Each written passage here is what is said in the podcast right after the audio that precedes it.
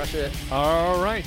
Welcome to the Bayesian Conspiracy. I'm Eneasz Brodsky, I'm Steven Zuber, and today we have with us a guest, a special guest. the specialist of all guests. You are far too kind, Eneasz. I am Kyle Moore. I am the fellow in charge of editing this podcast. yes. The poor fellow. So I know. It is, it is my duty to listen to Eneasz's and Steven's voices uh, loop on repeat inside my head. there are quite a few uh, interesting dreams I have. There are a few tortures that I can think of that would be worse. Um, yes, perhaps perhaps we can include that torture in our utilitarian discussion today.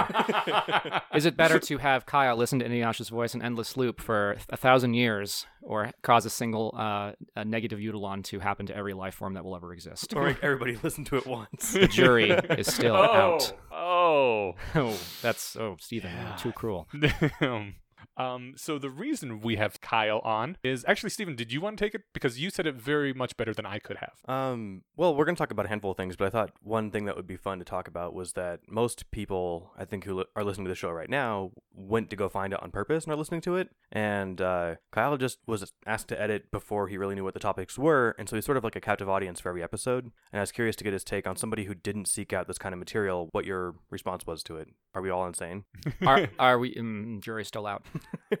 I just a, a very short version of the story. Uh, uh, we have a mutual friend and former host Katrina Stanton, and she just happened to mention this podcast offhandedly. And at the time, I was very much looking for an opportunity to edit podcasts because I love listening to podcasts. You know, This American Life, Radio Lab, the usual fun things. And I had no idea what rationality was. I had no idea what any of the concepts that you guys talk about quite uh, frequently. So it was all new to me, and I had met you guys very, very briefly and kind of showed you some recording stuff, and I didn't really know what to think of it or what it would be. And then I started listening to what you guys had to say uh, as the captive audience, uh, as Stephen put it, and I was really quite fascinated with it, mostly because it felt uh, like a natural way of thinking that I already was sort of in that groove of it, and it seemed to oh, I don't know how to phrase this properly. More like it was a natural. Mm, I already said natural way of thinking. It, it it felt very. I felt very at home with the concepts, and uh, while I don't necessarily agree with every conclusion that you guys have made or your, that your guests have made, I have respected how they got there, and I really respect how people can discuss these really interesting or difficult issues. And it's really more about getting to what is more right or less wrong, as you would say, and that is a feature in today's modern discourse that is just completely absent and it's very upsetting to me. Yeah, that's that's a very good way of putting it. I think most people who came upon this, I mean, I certainly had the same experience where it was like this is already how my brain works. It's just that I don't generally meet people whose brain also works that way. I mean, you know, like a few people in high school maybe that I hung out with a lot, but then having discovering that there's this whole actual like movement and community and all these writings by someone who's really good at writing about it and putting what I am feeling into words on a page was like it was fantastic. Uh, and that's that's that, was that your experience too, Stephen? Um, yeah, mostly. I think I found out about this kind of stuff from trying to think historically. I found uh, Brian Dunning's podcast Skeptoid when I was, I think, shortly after it started, so almost ten years, maybe ten-ish years ago. Wow. Um, and then at some point found Julia Galef's Rationally Speaking podcast, which I really enjoyed. And then at the end of each of their episodes, they will do like their Rationally Speaking pick, which is like their favorite like paper or book or whatever's tickling their rationally fancy that week. And Julia plugged uh, Methods of Rationality, Ah, and I remember I was driving at the time and I put it in my phone to look at later. And months later, I got around to looking at it and I was like, oh, this is awesome. And at the beginning of the book, Eliezer says, if you want to learn everything Harry knows and more, go to lesswrong.com. And so that's that was I think I was a good case example of what he wrote that to do, bring people on board in a uh, through through fun fiction. yeah. Um, so that was my coming into it. Awesome. I've heard something like a quarter of the rationalist community now has come directly from reading Methods of Rationality. So, holy shit, good job there. that worked out very well. Are we referring to Harry Potter and the mes- methods of rationality? Yes. yes. Okay, I I- don't I don't know of any other methods of rationality. I have not. I is, this is a podcast, right? Uh, it is a fan fiction uh, that was written, and I mean, I did make a podcast of it as well. So there's an audio right. version too. But yeah, the which I guess I guess there is now just a Methods of Rationality podcast because I kind of rebranded it after Harry Potter and the Methods was done, and now I you know did Metropolitan Man, and I'm going to be doing another thing soon, hopefully once I my work life stables out here. Um, but yeah, yeah. Uh, so so it's worked for you. Uh, yes, I would say that it's worked for me, and it's of, of course taken quite a bit of time for me to integrate my head into all of the different concepts that you guys bring up, utilitarianism being one of them. And that would be a great example of something that I always kind of thought seemed right, but it was like I didn't have a word for it. Yeah. And then there are all of these rationalist words for things that I'm like, oh, that's a word for a way of thinking that I kind of already had in some way. And here is a, a definition of it and an exploration of the concept. How cool is that? Yeah. I had no idea any of this stuff was out there. That's awesome. So did you not know like people in your life in general that were similar sort of mindset? I have, but not in a capacity to where they had again the same words. Mhm. You, again, I'm going to keep using utilitarianism because I don't. Again, I, I'm still pretty new to all of this. Right. So I've, certainly, I would have intellectual friends in college and things like that, and they were very much intellectual discussion type people. They weren't the yelly, angry, shouty, "I'm right, you're wrong, you suck" thing. Because nobody, well, some people do enjoy that, unfortunately, especially these days Yeah. but yes, I did. I did have people like that, and and they having those discussions with those friends really helped train my mind because at the end of the day, I realized I was much more interested in knowing what the right answer was instead of wanting to be right. Yeah. being right's nice, but I, I would rather there be a general improvement of knowledge or truth or whatever, as opposed to I'm the guy who's right because that's dumb and doesn't help anyone. Yeah. Really a perfect encapsulation of kind of what we're trying to go for, right? Yeah, I'll say.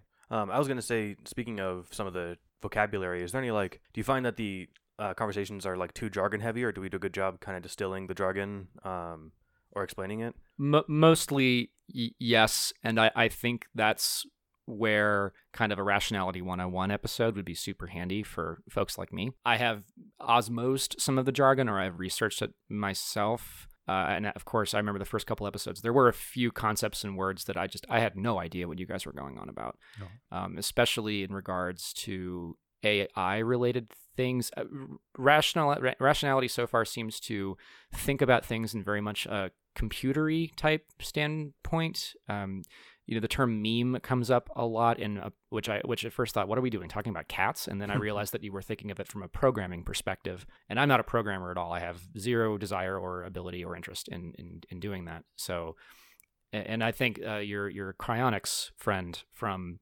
uh, the other week, you know, talked the brain, talked about the brain a lot like it was a computer, like you could program it in certain ways. My understanding of the brain is that it doesn't work that way at all. It works in ways that we cannot fathom, and it is not like a computer where you can just throw in a chip and make it do stuff. Oh, well, certainly isn't right now. No. The hope is that maybe someday we'll be able to figure out how to emulate a brain in, in a computer Mm. process. But yeah, no, you certainly can't throw in a chip and do anything right now. No, no, of, of of course, but I, I think my understanding of it, and of course, what the hell do I know, is that it, it is totally beyond our fathoming in terms of how it actually works. It, it is not. It, I don't think it can be reduced to ones and zeros Oh, certainly not. because you know the soul and stuff. Oh, well. That- now that- you're just trolling. Yeah. Uh, oh dear. Oh dear. You caught me. Stupid souls.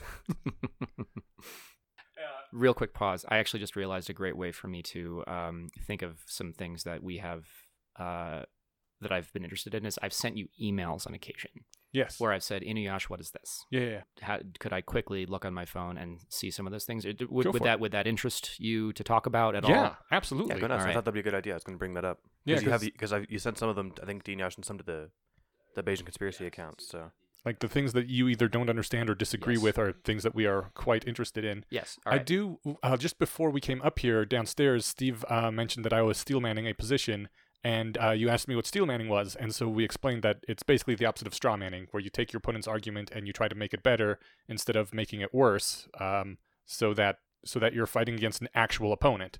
Um, but this brings to me uh, the question of how often we should repeat things, because I know in one of our very early episodes we had uh, explained steel manning and defined it and given some examples, but that's been like o- over two years ago now, I think. Yeah, coming up on two years, I think. Okay, so yeah, Uh, it's- it's been about two years, and obviously we can't expect people to go back and listen to what is it like f- almost 50 episodes now at about an hour and a half each 75 hours of audio to get caught up so I wouldn't wish that on anybody. no so how how often do should we repeat these sorts of things Um, I I think about that once in a while because I listen to a handful of other podcasts that are adjacent to this sort of thing, and they do a good job about covering much of the new vocabulary. But you can't do that every time to everything, right? right because then it just gets tedious So I don't know. I think a lot of these like steel manning is a quick Google. Mhm. Um, you know, so if they're curious what that is, or if they're if we do a good job, you know, discussing it, it'll become clear through the conversation what what happened, Right, right. and they'll be like, oh, that's probably what they meant when they meant steel manning. Yeah. But yeah, if you're coming in, into this, you know, without a history of knowing about like logical fallacies, and then you know having a base in straw manning, and then knowing, oh, steel manning is the opposite. Hmm. I think steel manning you can usually get both from context and from association with the word straw man. Uh, things like referring to Moloch is much more difficult. Those we do a good job about, I think. Yeah, Moloch, to- you, you did yeah. a good job with. Oh, fantastic. but yeah, I think it's it's tough and case by case. Well, I think it's an iterative process. We'll get feedback and try and do better every time. You have a thing? Uh, yeah, cou- a couple things. Cool. One thing um, I said in regards to which episode I can't tell. The last third of this episode is focused on norms. When pressed to name an example of a norm, the guest said something about how people would get into these logic loops that led them to undesirable undesirable conclusions, i.e., a suicide bomber. I feel like there are a few implied concepts related to this that were not brought up, most likely because most of your listeners already understand these concepts. Mind elaborating further for my benefit? Your response was something about reason as memetic immune disorder, wherein Phil Goetz argues that cultural cultures develop traditions memetic immu- immunity that neuters the harmful, crazy aspects of their foundational documents, i.e., religious texts. People who, who are then taught to ri- rigorously apply reason and follow arguments unflinchingly to their conclusion, uh, apply that background to their cultural beliefs, they lose the cultural traditions that protected them, which is why most terrorists have studied at Western universities. That was an interesting one. Uh, there was another thing about. Um, I, I, I, this is all back in April, so God, my brain is totally gone from there. I, I had, it, it was in regarding to, I, I think, uh, because uh, one thing that I'm very interested in is how do we encourage and apply rational, how do we encourage rationality in other people? Yeah. because it, it's great to sit around in our little nerd rooms and be nerds and talk about cryonics, but that doesn't really help Joe Schmo. I've been to a lot of Trump country lately, and that that that is not a concept. None of this is a concept at all. And I guess one, and I don't want to talk about politics here because I know you guys avoid that. But one thing that I thought was very interesting is how people seem to prefer feeling good than being right, or than than improving themselves mm-hmm. and that's kind of been a huge th- feature in our politics recently where people would rather feel good about something even though that that thing is not doing them good and is in fact bad for them Quick clarifier that I don't think that we don't try to avoid politics so much as this isn't like a political podcast. sure Um, so like, but by all means, I'm not going to shut down a guest if we want to go there. I'm, I'm always, I'm always looking for an excuse to talk about it. But I know that, I mean, especially when I'm listening to stuff going around, it's, it's hard to, uh, the wound's still pretty fresh. So like, it's, it's not like I can't make it funny yet. Um, but there's, there's a lot to listen to out there. Whenever you listen to really any podcast, someone's talking about it. But that said, as long as it's not every show, I'm completely fine talking about it once in a while. So Mhm, mhm. I think, in my opinion, you can't talk someone into valuing this sort of mindset and this sort of thinking. It's uh it's not like you're going to sit them down and tell them about the benefits of rationality and they're going to be like, "Oh, you're right. I should totally do that." Uh, it's the same I was raised a Jehovah's Witness. It's the same thing um the Jehovah's Witnesses often try to do and really failed at was talking people out of their religious beliefs. You just can't do it. People don't give a fuck. They have their own religion, and you're not going to show them, look, but in the Bible, this and this says that your soul is actually this and that. So come to our religion because it knows the Bible mo better than yours, Wh- which which is a thing they try to do a lot. Um, they never said this, but from experience, talking to people who did convert and um, talking to other Jehovah's Witnesses who did manage to convert people from going to door to door, uh, the way they did it was. I don't think this was ever the intention of the program. They were just trying to like tell people about their better system. Uh, but since they're constantly knocking on doors and always telling everyone about it, they maximize how many people they meet in a week. And every now and then, some small percentage of those people are going through some sort of major emotional crisis. Their mom just died, and they're like, God, send me a sign. Or they are in the deepest pits of a depression and they're thinking about killing themselves, and they just need some sort of group to come and tell them, you are a worthwhile human being and you are valued. And because the Jehovah's Witnesses and Mormons too are constantly knocking on doors, they find people who are in these extremely emotional vulnerable states. And then they, in my opinion, swoop in and be like, haha, now we have you because we can offer you this emotional support and release. And all we want is the rest of your life supporting the church. And again, it wasn't intended this way. It was intended, you know, as a way to share the, the the good news, quote unquote. But what it really ends up being is preying on the people who are weak because you manage to find the people who are in those moments of crisis. Couldn't you then say that rationality could, in theory, have the same problem, by which groups of rationalists could go door to door knocking on people's doors and hoping to find an emotionally vulnerable person and Yes, then and tell is- them how to not be emotional and improve themselves? And that is one of the reasons I don't think we should do that.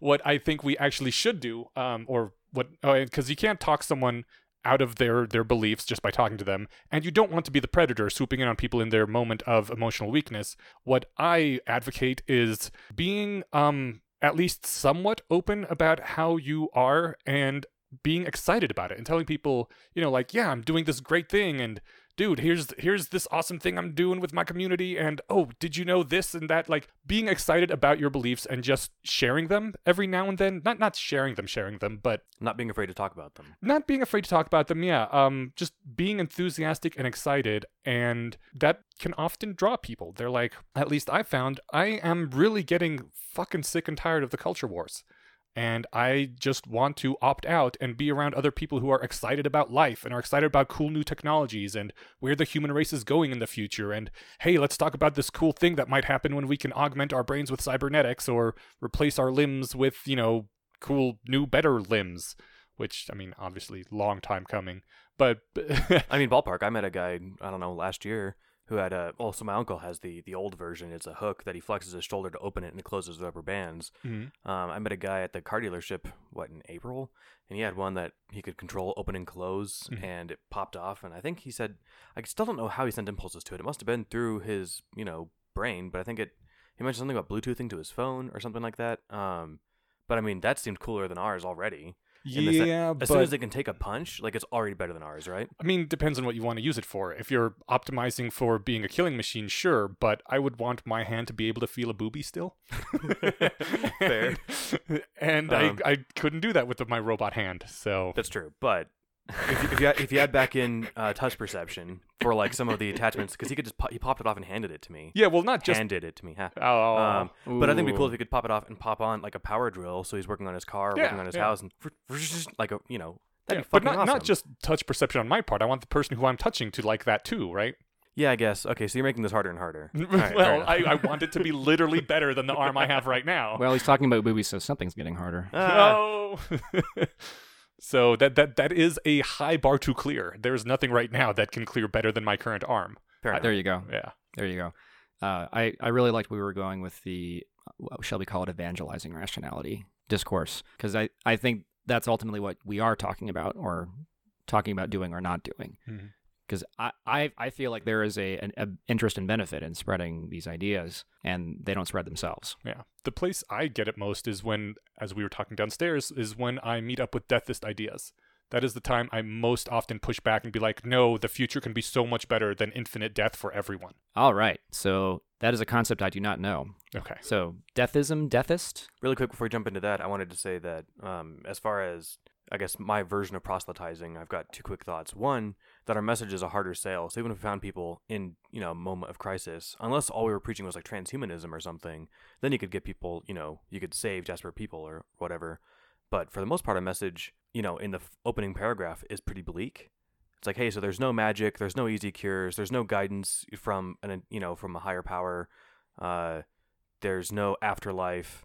Um, so you, you come to somebody who's already feeling kind of down and tell them, hey, you know, all the shit you're holding out holding out hope for basically isn't true until you get to paragraph two and you start talking transhumanism stuff. But you know, I guess my my version of proselytizing this sort of thing is recording this and putting it out to people who are interested rather than just doing this downstairs over coffee. So And you also, I mean, he, that's more the atheist side of things. And yes, atheism and rationality go very much hand in hand, as in my opinion they should.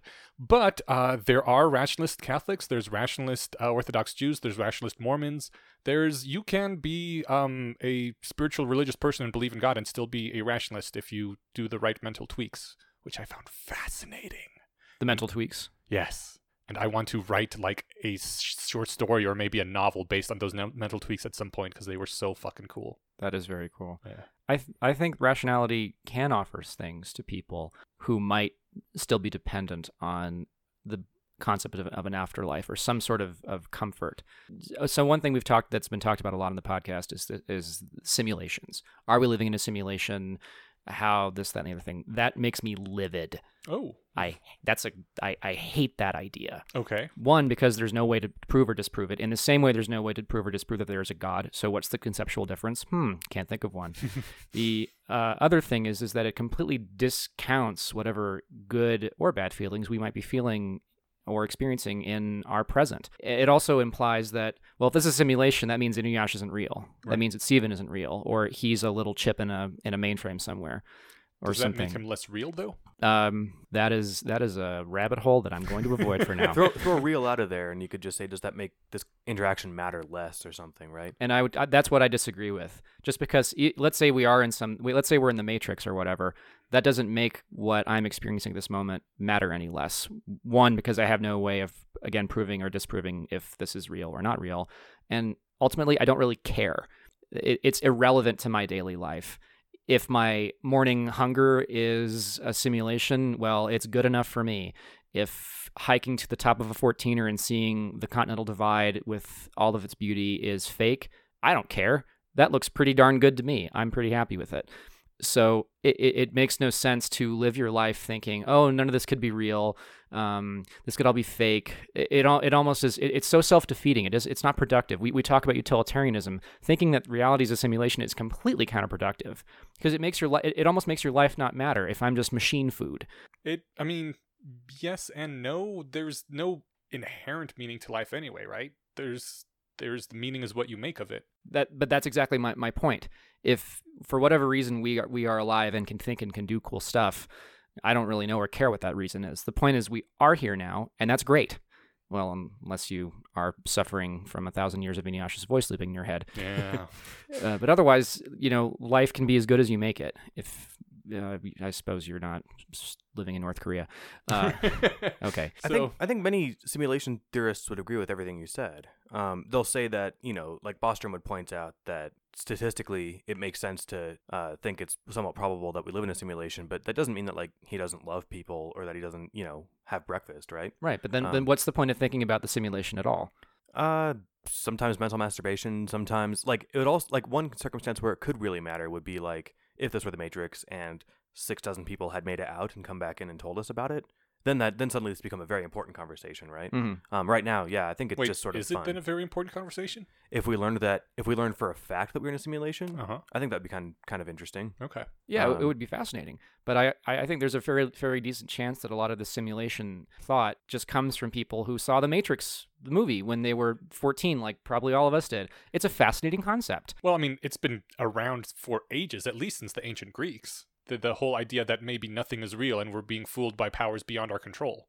Okay, well, substitute gods for computers, and Right, you've exactly. effectively, So- you've got the same thing. Yeah. The Greeks couldn't prove or disprove the existence of Zeus. We can't improve or dis- uh, prove or disprove the existence of evil squid robots that control our brains for food. I mean, we might, in theory, be able to prove it Right, because if if, somebody- you manage to crash the Matrix or something. Sh- Yeah. Sure, but But, it- you certainly can never disprove it because any disproof can just be like, well, that's the squids trying to fool you. Sh- sure. Uh, yes, that is, that is true. Yes, somebody, uh, Neo could, for example, show up and crash the Matrix, and all of a sudden we wake up in our little squid tanks, and well, wouldn't that be interesting? The question would that prove the the truth of simulationism, or would that prove the truth of like Christianity if he was wearing a beard when he came back? So, so those little hacks I was talking about, Yeah. about how to be a rationalist and still be religious, that that's one of them. That's hilarious. yeah, yeah. That that basically we are uh, algorithms within a simulation, and the the simulators want to prove that we can be trust. You know, like how if you have an the, the old AI in a box experiment, classically uh, hated by rationalists because any AI smarter than you is going to find its way out of the box. Uh, but But if you know the deGrasse Tyson, you would say, "Well, I could just unplug it." Right, right. Which you can't if the AI is smarter than you. It has thought, already thought of that. But anyways, uh, ignoring all that, the the the theory being that uh, if you have an AI in a box, uh, you know it's much smarter than you. You can do great things in the world if you let it out. But you don't know if you can trust it to not turn everything into paper clips. So you put it in a little simulation of the world and you see what it does. And if it doesn't destroy the world, then you let it out and be like, you have proven yourself trustworthy. Come and you know do good things in the world. Uh, the the the argument from the religious people being we're kind of in that right now, and that's why we are free to do whatever we want and free to do bad things because our simulator slash God wants to see whether or not we are trustworthy out in the real world, and that is our lives. And Jesus is the one algorithm that algorithm that proved itself completely trustworthy. And yeah, and This would make a really fun story. dude, right? It would be amazing. I gotta write the shit. um, I had another thing to jump on before we kept going, which was the deathists. my fail. Yeah, exactly. Before we go to that, I wanted to to change or not change. I wanted to uh, rehash one thing that I said earlier, which was I gave that poor pitch for for rationality by saying that it's all dark messages, Mm. and that was like Kyle said, that was me or one of you guys said that was more me reacting. Like that's more the sell of atheism, Mm-hmm. which because I think I I thought of that when I was reacting to the Jehovah's Witness pitch, which comes from a religious place. I think the pitch for rationality you can it has I think there's three places to to come from, and the two classic ones are like epistemic rationality. You know, if you adopt this and do this right, you can be right more often. And so people who care about being right, this is the way to do it. And also, you can make your life better when you know more things more accurately. Yes, exactly. So I, I agree. I think epistemic rationality leads into instrumental rationality, which is achieve your goals more often. And uh, you know, just just from the the general ability to be able to uh, be aware of your biases and correct for them, that sort of thing. There's also a third version that I heard on Julia Galef's podcast, and it was from somebody's book. It wasn't. It was somebody's pick at the end of the episode, but it was basically those two things were were two ways to solve rationality, and the third one was kind of like more poetic. It was, um, you know, like in every robot movie where the robots uh, eventually say, "We're done being your guys' slaves. We're going to rise up and be our own thing," kind of like iRobot or something. Mhm. Rationality is sort of that upgrade for the robots, for the robots in the situation, and natural selection's the the prog- the programmer. Yeah. And so it's us breaking the bonds of our of our heritage and saying we're going to finally take charge here. yeah. Um, I like that one. It's more inspiring. is a great way to put it. yeah. So that that would be the way I'd sell it. That'd be the opening paragraph. Yeah. Okay. As long as that's out there, then we can move on to other stuff. Yeah. All right. Like, really, you can't break things to people like, so this thing that we want to sell you, it's kind of like cancer and it's going to ruin your life. That no one's going to buy that. Start out with the break free from your chains thing. Much better. Yeah. Well, doesn't doesn't every mode of belief or faith kind of go to that purpose? Uh, start start with that that argument. You are you are chained by polytheism. Here's here's one God and the Savior that's going to break you free and make everything better. Yeah, or but this religion's versa. true. ah yes, ah yes. The we are more right than you argument because that's always always done done done well. But as as you said, people always come to conversions to any uh, faith or or mode of thought on their own. You you can't force people to to do. Oh well, actually, the the Vikings were pretty good at it. Well, I mean, there, there's the the long game of forcing people where you force them to pretend, and then their kids grow up in that religion, Right. and Right, yeah. right. As long as they're they're pretending, then eventually the old religion just kind of goes away. Oh yeah, it does. That's a good point. Oh yeah, we should do that. We should take over the world and enslave everyone. No, what? this has not gone where I thought it was going. Let me troll a little bit. Please. Okay. No. Uh, one thing that I think is probably the greatest impediment to these ideas spreading is that there seems to be a pretty vested interest in people not improving themselves, Hmm. and in that our our more instinctive behaviors. Anger, lo- revenge, whatever. Getting revenge on someone is usually a really bad idea. It usually does not make things better for you, but people still really do it, or uh, various other things. I mean, I think for game theoretic reasons, it's important to have revenge because people are less likely to do bad things if they know that you will go out of your way to punish them for doing that bad thing, even if it costs you far more to punish them than than it's worth. I don't agree with that. You don't? No, because people make all kinds of stupid, uh, irrational, impulsive decisions all the time that they know are going to uh, cost them or others uh, terrible things. For example, most murders are crimes of passion. Hmm. And the next day, when the cold light of day hits, the guy who killed uh, someone else, they're like, "That was that. I'm gonna be in a jail cell for the rest of my life. Was it really worth that that moment of feeling really good about enacting my my revenge on someone? Probably not. They're they're probably going to say, "I wish I could take that back." So So should he get away with it? no, no, no. That's not what I mean at all. Oh, okay. I mean that because people will often choose those instinctive. This is going to feel good right now. Type Ah, behaviors. Okay. It's going to feel really good to punch that guy in the face, Right. I even see. though the, when my hand hurts the next day and I've got the cops chasing after me. Hmm, did that did that did that get me to where I want to go? Right. you know, you I think there was a, the the Nazi punching uh, our thing has come up a lot in this, which I haven't listened to those episodes, but I find that that that whole train of thought really interesting, in that there are lots of people who say yes, we should we should punch Nazis, and I completely disagree with that. Mhm. And the main reason I disagree with it, you know, free speech aside, is that it does not improve. Uh, it, it, it does not get the Nazi puncher closer to their goal of no Nazis. In fact, the more Nazis you punch, the more Nazis you create, the more you make your own point of view look bad. Yeah. But when you talk Which to is basically what we said too. Yes, I would assume you would have. When you talk to sort of, I guess, the Antifa type folks, they don't seem to care about that. They don't seem to care that their behaviors and their way of thinking actually makes their own problem worse. Well, I think that's probably because their goal isn't actually to reduce the number of Nazis in the world; it's to uh, satisfyingly vent their their anger at Nazis, right? So yes, they have short term and I would say poor goals, but th- you know the the Nazi puncher is probably actualizing their goal of hitting a Nazi, which is all they really want to do is feel good about it, right? They want to violently act against someone who they dislike. Which isn't a great goal to have. I'm not defending No, that, no, no, but no. I, I'm I'm saying that I think I can see how they And they Uh, probably assume that that is the most socially acceptable person to violently act out against. Uh, so, oh, I, I, I would not have thought of a person in that way. In that their goal is not to prevent Nazism. Their goal is to punch someone. Yeah. Their goal might be they might say they really want to like reduce the number of Nazis and this will actually stop it. But if you showed them evidence that that actually didn't do it, they probably wouldn't care. Is what I'm yeah, guessing. they'd still want to punch the Nazi. Yeah, their their their their bottom line, which is another kind of jargony phrase of this is my conclusion. Now I'm going to just back it up with with arguments that I'm going to make up on the fly. Um, their bottom line is I want to hit a Nazi, and then they're going to make up arguments to support that position and why it's a good thing to do. Um, if you showed them like, hey, you know, some of those arguments are wrong, they're going to be like, I don't really care. All I really wanted to do was punch Richard Spencer in the face. Yeah. So, um, I, I strongly suspect anyway. I'm sure somebody probably would be like, oh, I thought this would actually help, but you persuaded me otherwise. I'm going to stop violently opposing people talking on the streets. And I heard it, it grew out of a an area where punching Nazis actually was something you had to do to prevent from the 80s punk scene. Uh, where the, the the clubs were basically the police didn't go in there unless they were just going to break the whole thing up and take everyone custody bash heads. And so it was basically a lawless anarchic place and people had to act as their own police force and that was how they enforced the, you know, keeping Nazis out was you had to punch a Nazi. But the streets of New York City is not the same thing.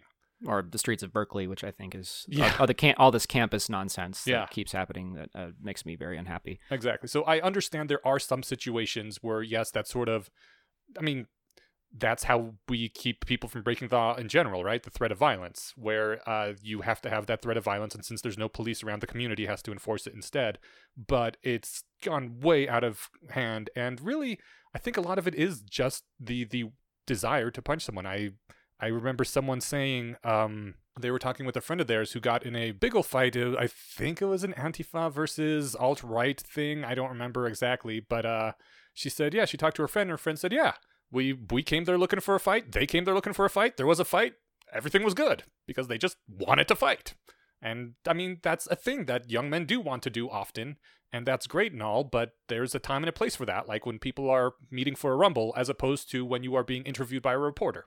Yeah, if you're scheduling a rumble and you want to go out and just have a fight club thing, kind of go nuts, right? Yeah. I- Well, it's yeah, I not have really I have no problem scheduling a with that. rumble. It's like showing up at a club and ruining someone else's evening out. Right. But I was being sort of Yeah. facetious, but yeah, But in the, in the I guess in the case of the Antifa versus alt right, there are a lot of other bigger consequences to that. yes, I've seen you know little mini documentaries on uh, Russian uh, so- soccer supporter clubs Mm. um, who routinely practice street fights because they expect uh, r- you know oh we the Russian supporters of our Russian team are going to go to another country and we're you know going to be hooligans and fight the supporters of the Hungarian team or whomever it is. Yeah. and this is definitely part of that. We are a street fighting culture and we think that's fun. And i'm sort of okay with that in that context because it's it, it, it actually it's consensual. it is consensual. It, there is some nationalist kind of creepy political stuff that goes with it but it's not nearly like we see with what the antifa versus alt-right thing that's been going on now which really does kind of color uh, all the debates happening in our country in a really negative way and it makes people who would otherwise you would think would be sane who are people saying nazis are bad well, now they also look bad, and that should not be. But they've done it themselves. Is there an anti-Antifa symbol yet? Not yet. No, Not but I, if I could start the anti Antifa, I would. Yeah. Okay, technically I can, but I'm not going to do that. Like, because their symbol is basically the, the the Nazi cross with a circle line through it, right?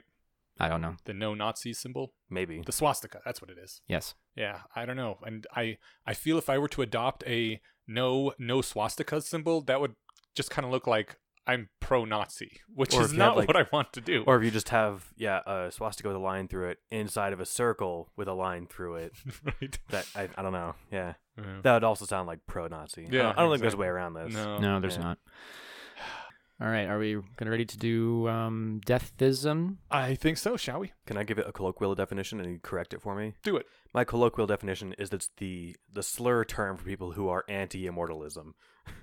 Okay. So, you know, if if uh, if someone's pitching like a transhumanist idea of like, would it be great if we all lived for as long as we wanted, as opposed to just like a few decades, and then they come back with like, no, because death we, death is great for insert reason here. Mhm. I think those people we call deathists. I don't think anyone says I'm a deathist and I stand proud and I have a badge and everything. Right? Right. No, no one does that. Yeah.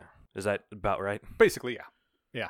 The uh the thing with deathism is that it is so pervasive in culture that no one even really seems to notice it. And I think Eliezer put it really well one time when he said, if it was just a fact of life that every day someone came and hit you with a bat in the head, uh, and there was nothing you could do about it, no way to prevent it. It was just, it was the same as the sun rising every day or the rain coming. Just every day, someone whaps you, appears, whaps you in the head with a bat, and then disappears, and that happens to everybody on Earth forever. Then you come to deal with it. You're like, secretly, this is a good thing. This allows us to enjoy all the times in our life when we're not being whapped in our head. This gives meaning to life. This gives us something to struggle against. You know, there's it, it just it becomes you have to integrate it into your life because otherwise what the fuck? life is too horrible to deal with if there's someone whapping you on the head every day. It's unfair.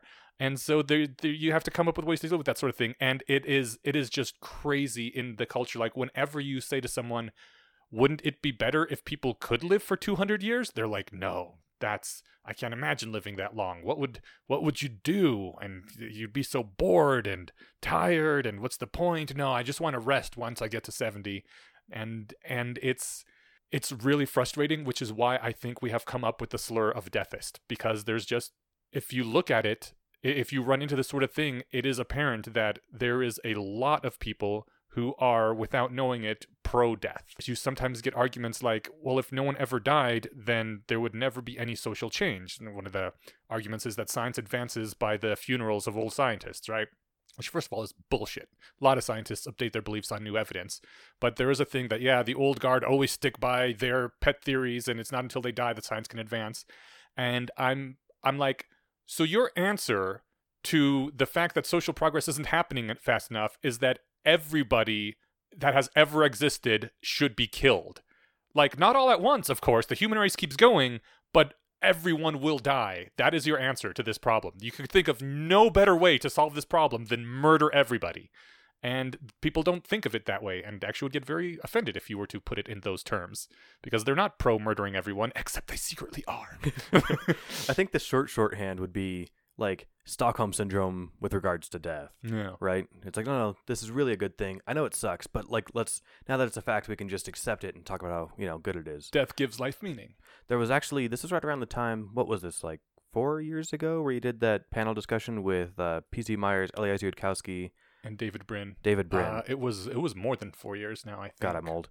Because I remember. oh, you're right. It was five ish. Because I was at CSU when I was when I watched this, Oh, and I was talking with somebody at school about. Uh, was so this I- before I knew you? right around then. Right around. Okay. Yeah. Okay.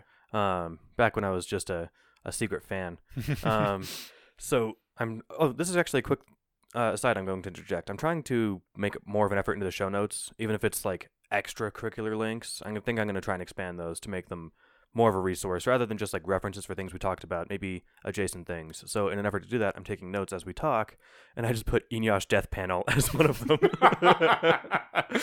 um, but now, is this a death panel where I decide who lives or dies, or where the panel decides whether I live or die? this Because Eneasz death panel could go either way. this is to remind me of that of that panel discussion that you had Oh, or that, okay, that okay. four way conversation.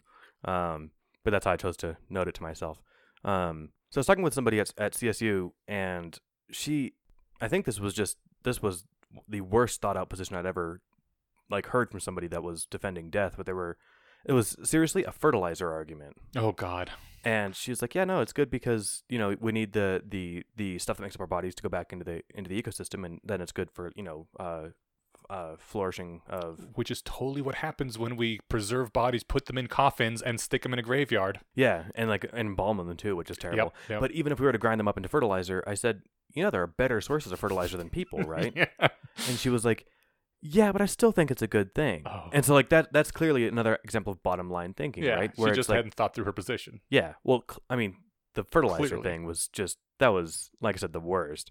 Yeah, I'll I'll take overpopulation as a more serious problem. I'll take uh, boredom as a more serious problem. Resource allocation, whatever it is, but fertilizer, come on. No.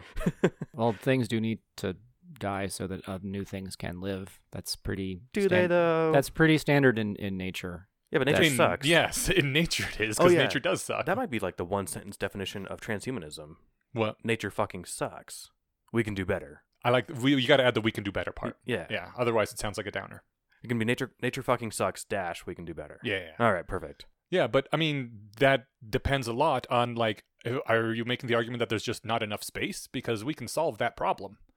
Oh, yes, we could certainly launch off into Mars and wherever else. Right. I would say that the limitation of suddenly not having death be a problem is does humanity then decide to infinitely reproduce?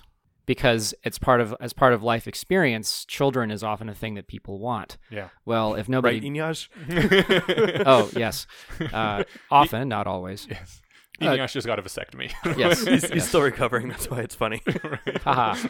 But if, if you if you have a scenario in which My pain amuses Steven. well, I I just thought it was super super poignant because like people often want to have kids, and you're like, actually, Uh, no, but sorry. but that uh, I mean that might be it, people do often want to have kids. they o- true. they often do uh, in more uh, mm, I don't want to use the word advanced in in more mm, okay fine. In more modern countries uh, birth rates often decline pretty decip- precipitously. That's what we've seen over the past hundred years. Mhm. below whereas repro- below uh, yeah below the replacement level. Yeah. so uh, that that just seems to be a thing that that's, that just happens and i don't i'm sure there's studies about that. I know i personally have struggled to, to meet single women uh, who want who are smart and cool and awesome and beautiful who actually want kids it's becoming pretty rare Yeah. and if you go into less developed areas of the world they all want kids so that might be that may that might be like an internal uh, sub program thing that our nature has put in there to stop us from overpopulating too much. I don't know. That's that's that's that's a total riff. there's I have a number of thoughts about that, but none of them are supported by anything aside from my own bullshit. So, anyways, Oh, that, sorry, keep going. that- that's fine. Well, so so my my concern would eventually be sure there's an there's a the universe is practically infinite. Sure, you could keep shipping off shiploads of people to go places and colonize and do whatever the heck- heck they want. But in terms of uh, since we haven't figured out faster than light travel yet, and probably aren't going to for a while, we do eventually run into a problem of uh, there being too many people and there not being enough resources, and also there not being enough things to do. Because if we have solved mortality, that means we've solved a lot of other scarcity related things.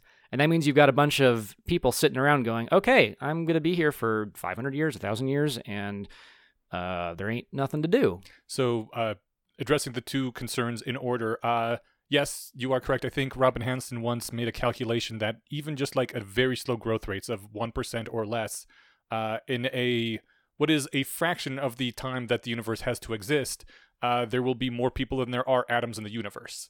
Sure. Uh, which obviously is not sustainable. Right.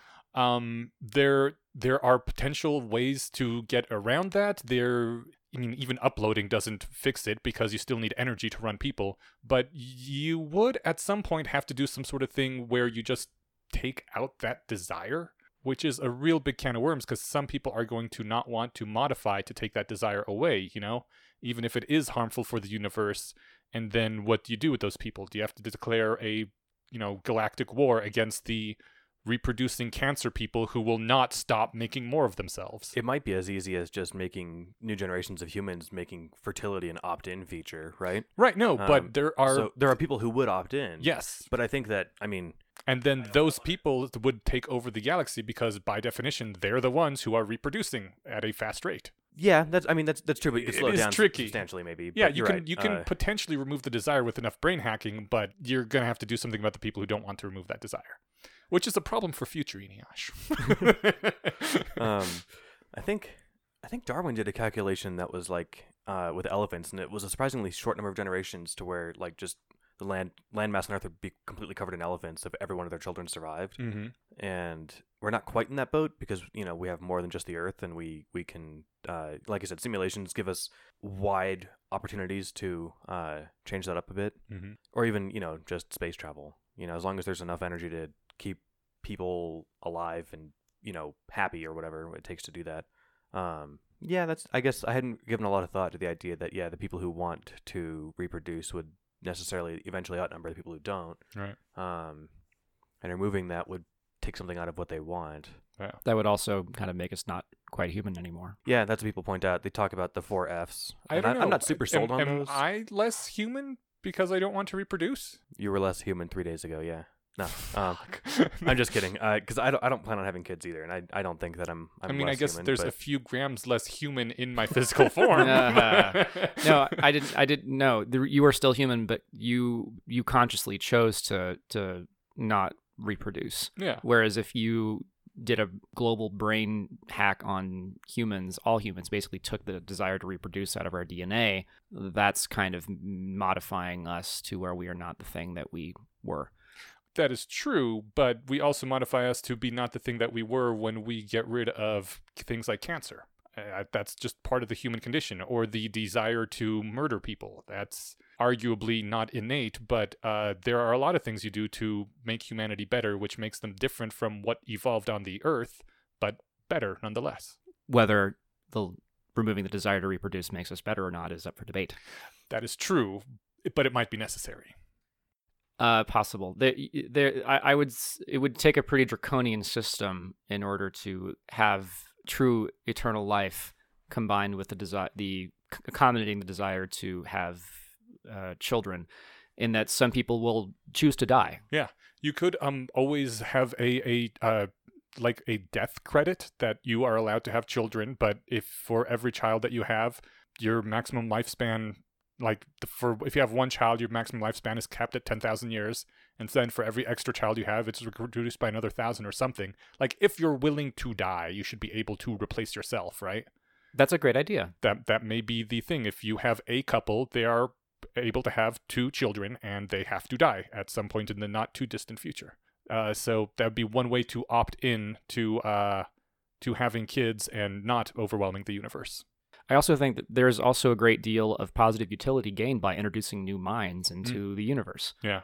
because new minds always do cool things. Yeah. And if you just have the, let's say there's only a million people, million humans in the universe because we figured out everything and we have no need to make new ones, I guess, then, well, that's kind of boring. And the whole point, the whole point of living eternally is to have lots of fun all the time. And new minds are usually really good at coming up with, with cool new things. Yeah. So Although I think there's probably an upper limit to how many minds, how many different types of minds there can be, at least of the human architecture. Like, it wouldn't surprise me if there was maybe no more than a few quadrillion types of minds that could exist. And after that, you just kind of got mind clones. Well, not pure mind clones. They have different life experiences still. Well, you're you're also assuming that. Uh, oh, dang it! I lost the thought. You, you're also. Oh, it was such a nice thought. Come back. Oh, thought you were so good. Damn it! Why am I tired? I was making a stupid assumption, though. no, no, no, no, no, no. You, well, um, oh, there it goes again. And like I'm like Sam Gamgee forgetting his rope. I, I can I can start, and if I trigger anything, then you can just cut me off. I could I was gonna say that uh, as far as introducing new minds, another avenue to doing that would be just giving people the option to kind of wipe out their old mind and say, all right, I'm gonna try this, but I'm gonna start from this upbringing instead. Kind of just like you know Hmm. a choose your own adventure style book, except you get to start your own or like a Reroll your character. exactly reroll your character Right. sheet, and you're like, I'm gonna try and be you know this for ten thousand years, and maybe at the end, you know, you can. I don't know how this would work. You can Um, revert back to who you were before. yeah, you could revert back, or you could, you know, collapse all of those into one mind. Like, all right, well, that was fun. Now I have all these five different generations of experiences. I'm going to try this one next. Mm-hmm. That might be one way to get new or novel minds into the into the world without having to like create them, right? I, my, I remember my thought. My thought was you are overestimating our ability to say remember all of the types of minds we might encounter that could possibly exist. It's true. Because if if you are assuming that all humans, all future transhumans, all have perfect recall, and then we're well, well, then we're effectively computers at that point. Well, I don't know how much I, how good I feel about that, Mm. but at that point, we're computers with infinite memory, which is not possible because nothing is infinite as possible. So I, I think you are over you are underestimating people's ability to forget. Okay. And I, as as for the boredom thing, I just I don't really see that as an issue. I think there's so many different things you can do and so many ways to combat boredom. And I mean, you could even just erase parts of yourself if you wanted to to retry things. Like, God, there's some movies I wish I could just completely erase my memory of having watched The Matrix. Because the first time you watch The Matrix, you're like, holy fuck. Memento is the same way. The Hmm. first time you watch Memento and you get to the the end scene and everything snaps into place, it's just like, wow, I will never have that experience again with this movie because I already know how it ends now, you know? Right, but you also gained a, a lot of cool stuff Yeah. by have by the virtue of having experienced that. Yeah. If yeah. you erased that, then whatever growth you might have gotten from uh, that experience is now wasted. And, i- and if we're talking about a silly little, you know, if we're talking about a knock knock joke or something, then no, nothing really matters. But when I saw The Matrix, that opened my mind to a lot of interesting concepts. A lot of you know media does that to us. Where Yeah. we're like, I never thought of that before. That's super cool, Yeah. and you carry that wisdom with you for forever on. I don't know if that's valuable to say. Well, I want to be able to just hit the repeat button over and over and over again and turn have into that. a loop intelligence. Yes, then you Yeah. then you just then you've just made yourself into. I mean, how different are you from uh, an experimental rat who hits a button to get a drop of cocaine water? Right. But I th- I think there are a lot of experiences that can still be had and if anyone ever really does get to the point where they have done literally everything that is possible to do and interacted with everyone that it is worth interacting with, which is I think the harder part, if there are trillions of people out there like even getting to know one person really well takes a long time and they still keep surprising you and and I I just don't think you would run out of stuff. But if you ever did completely run out of stuff and just be bored, I mean, you could always just kill yourself at that point. Be like, Yeah. okay, I I'm done. I have finished this game. Yep. Yeah. It, I, do Make you, way for a new person. I actually think a lot about the immortality issue in regards in the context of computer games. Because if you ever have, it's sort of like if you ever turn on God mode, Mm. you're bored, Yeah. right?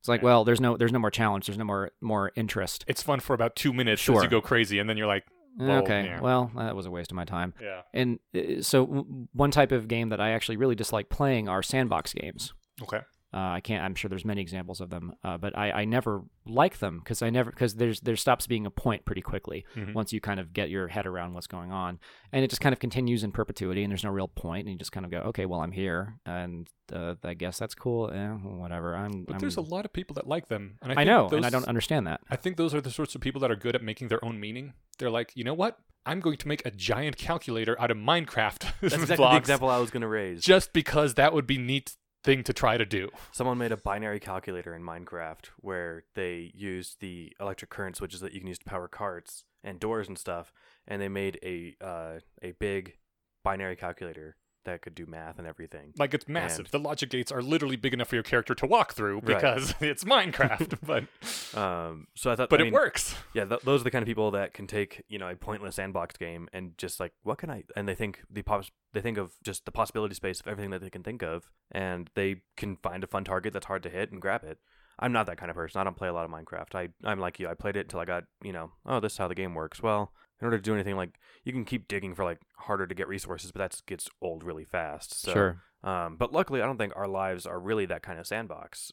You know, it because there are things that you, well, I guess down the line things could get different where where there aren't things you have to do. Because in Minecraft, you could just sit in your mud hut all the time and just go out and grab food every day and go back inside, right? Like you don't have to build a cool house Just with like electric doors, life. just like real life. Yeah, just like just like real life. hide hide from the monsters in your mud huts. Um, Except the monster's depression. Well, the mon- if the monster t- can't chase you, it's probably sad. Mm. You'd give it a meaning. You you could give it purpose by letting it chase you. Oh. plus, depression can get you inside your mud hut. So I don't know. Yeah, that's true. Um, but that aside, I I think that you know for the most part there are things that we feel compelled to do, whether it's uh, because we need you know money to pay for like housing and food, or just to uh, alleviate boredom There's there's more of a drive to get stuff done than like you need in a sandbox game. So I don't know if that's the best. I see where the analogy is, but I don't know how strong it is to like actually translating to real life. But it could be more closely ap- applicable to distant simulation lives that people could have, right? Because that might be much more sandboxy. Here, here's my here's my counter to that. So you ever you ever notice how the busier you are, the more interesting things seem to be, the more work you get done, the more interesting things you encounter.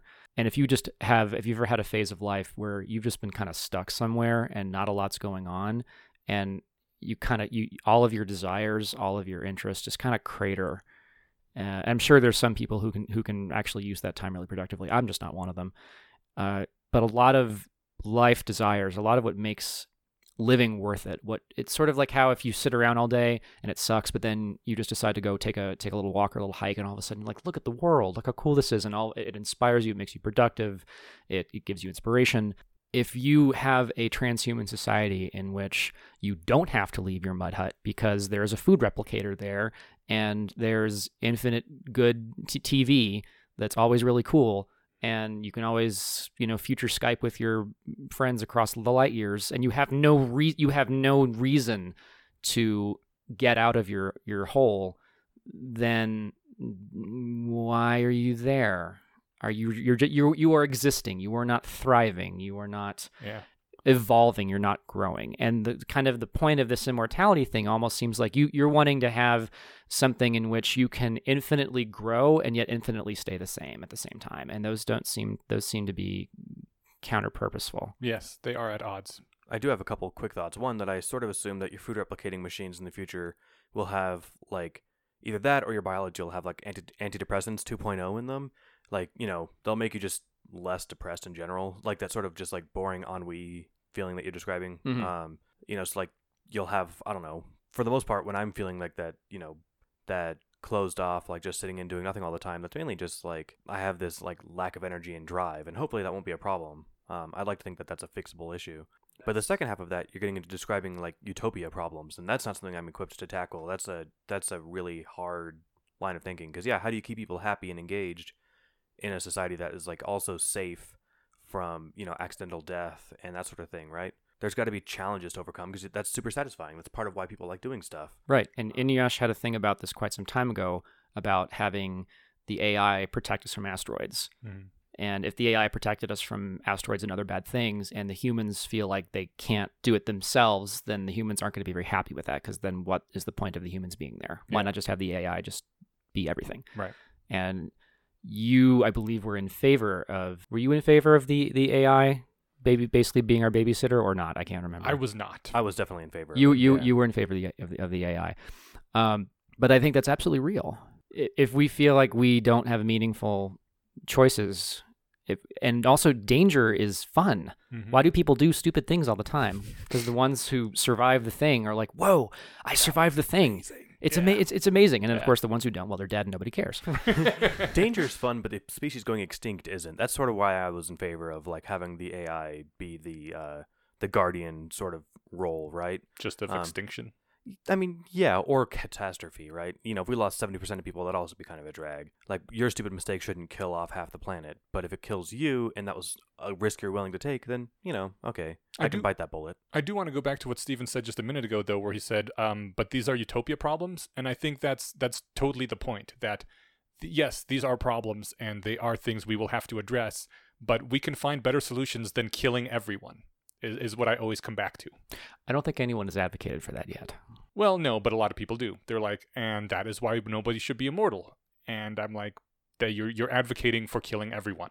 Well, th- then you're getting to Logan's Run territory, I guess, which is also an interesting way of having a society. Yeah. I'm not familiar with Logan's Run. Logan's Run is a 70s science fiction movie uh, that takes place in a, dis- in a in a utopia that is made possible uh, by virtue of all humans are killed ritually on their 30th, basically their 30th birthday. In the and, movie, it was the 30th birthday. Yeah. Yeah, and up basically up until your 30th birthday, you ha- have a utopian perfect existence.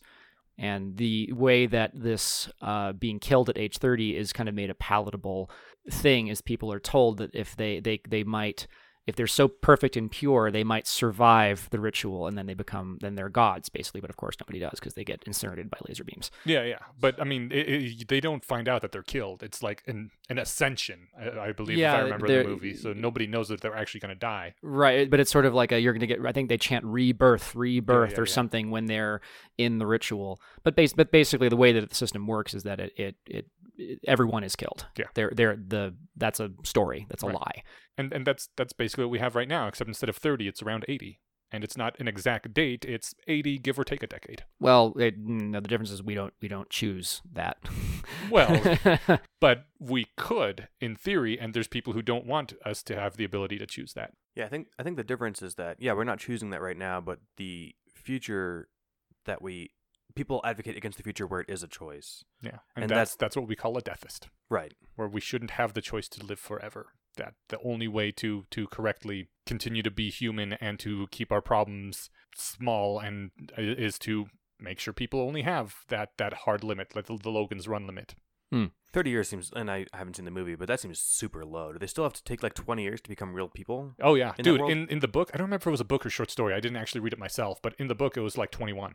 Oh, it was 21. Wow. Yeah. yeah. Yeah, you you basically got through adolescence and then like you're done. So you Which also made the really society be be, really immature. I bet. because you were teenagers were the oldest people, right? Yeah. See, that sucks. I I don't feel like I started like self-actualizing till I was post 21. Oh, I Oh, know. I didn't here. until I don't think I did until I was early 30, maybe 29.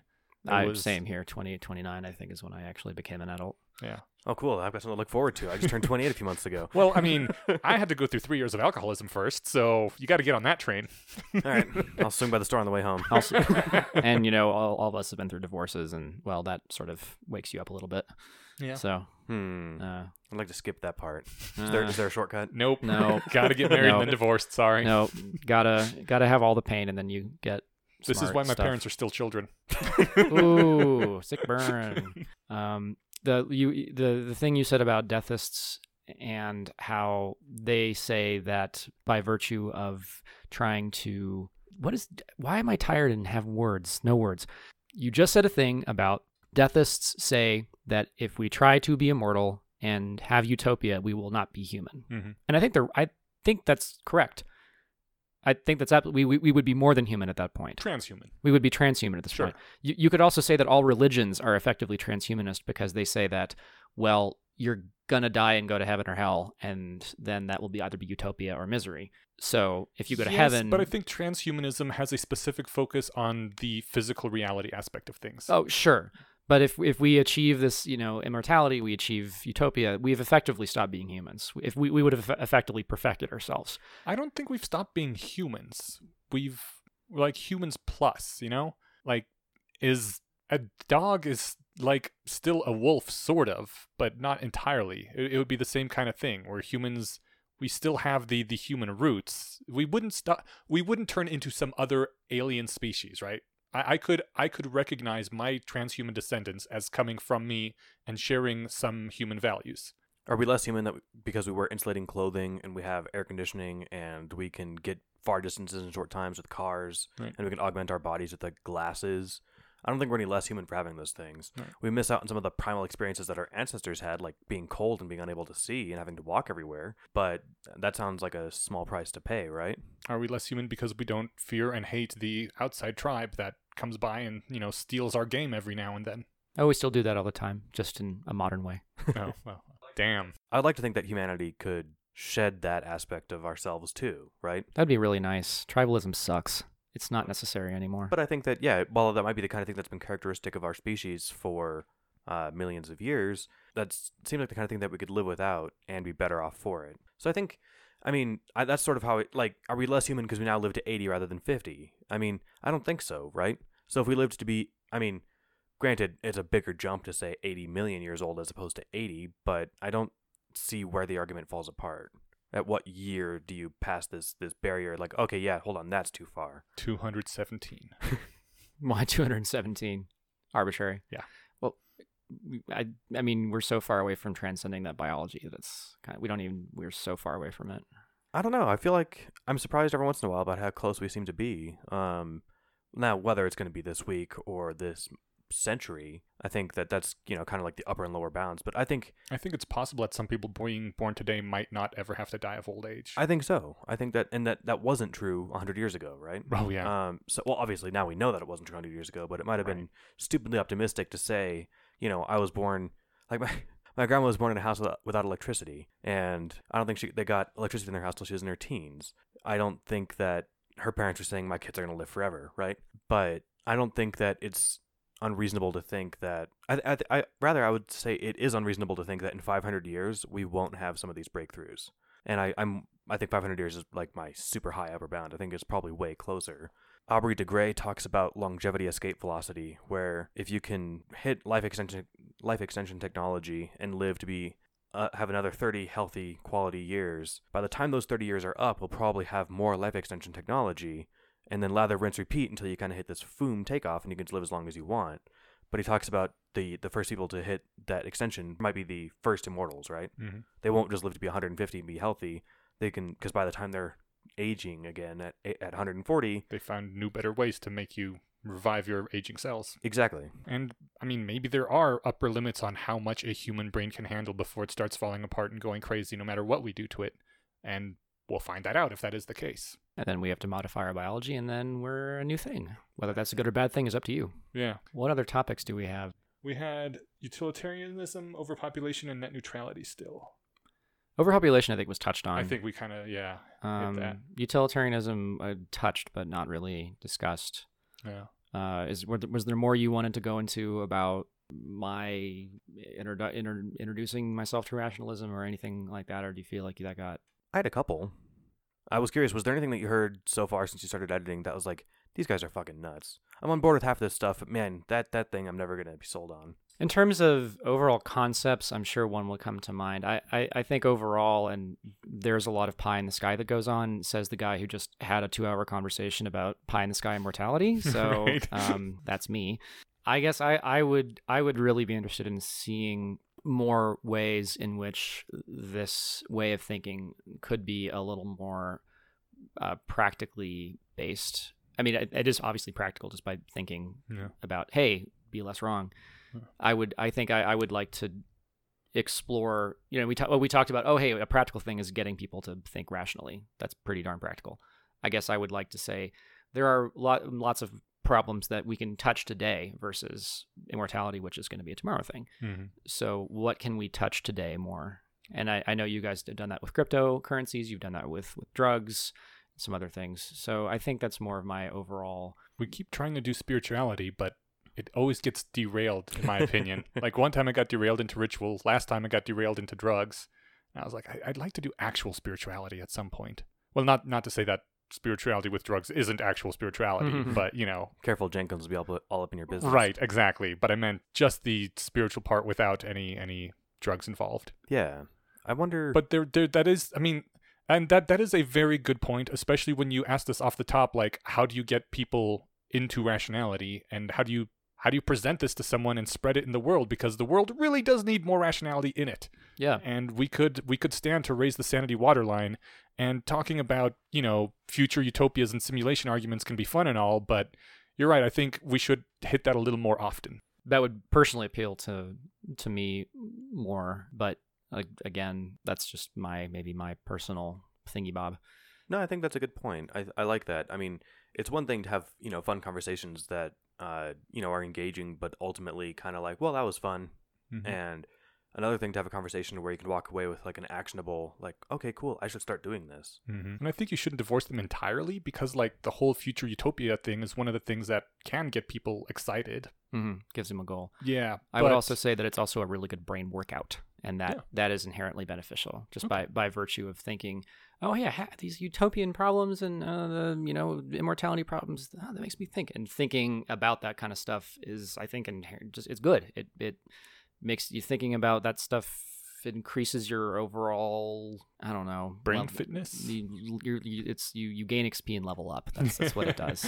I, nice, yeah, that my brain fitness is quite down at the moment. right? So that that that is that is certainly advantageous. I guess I, I would like to.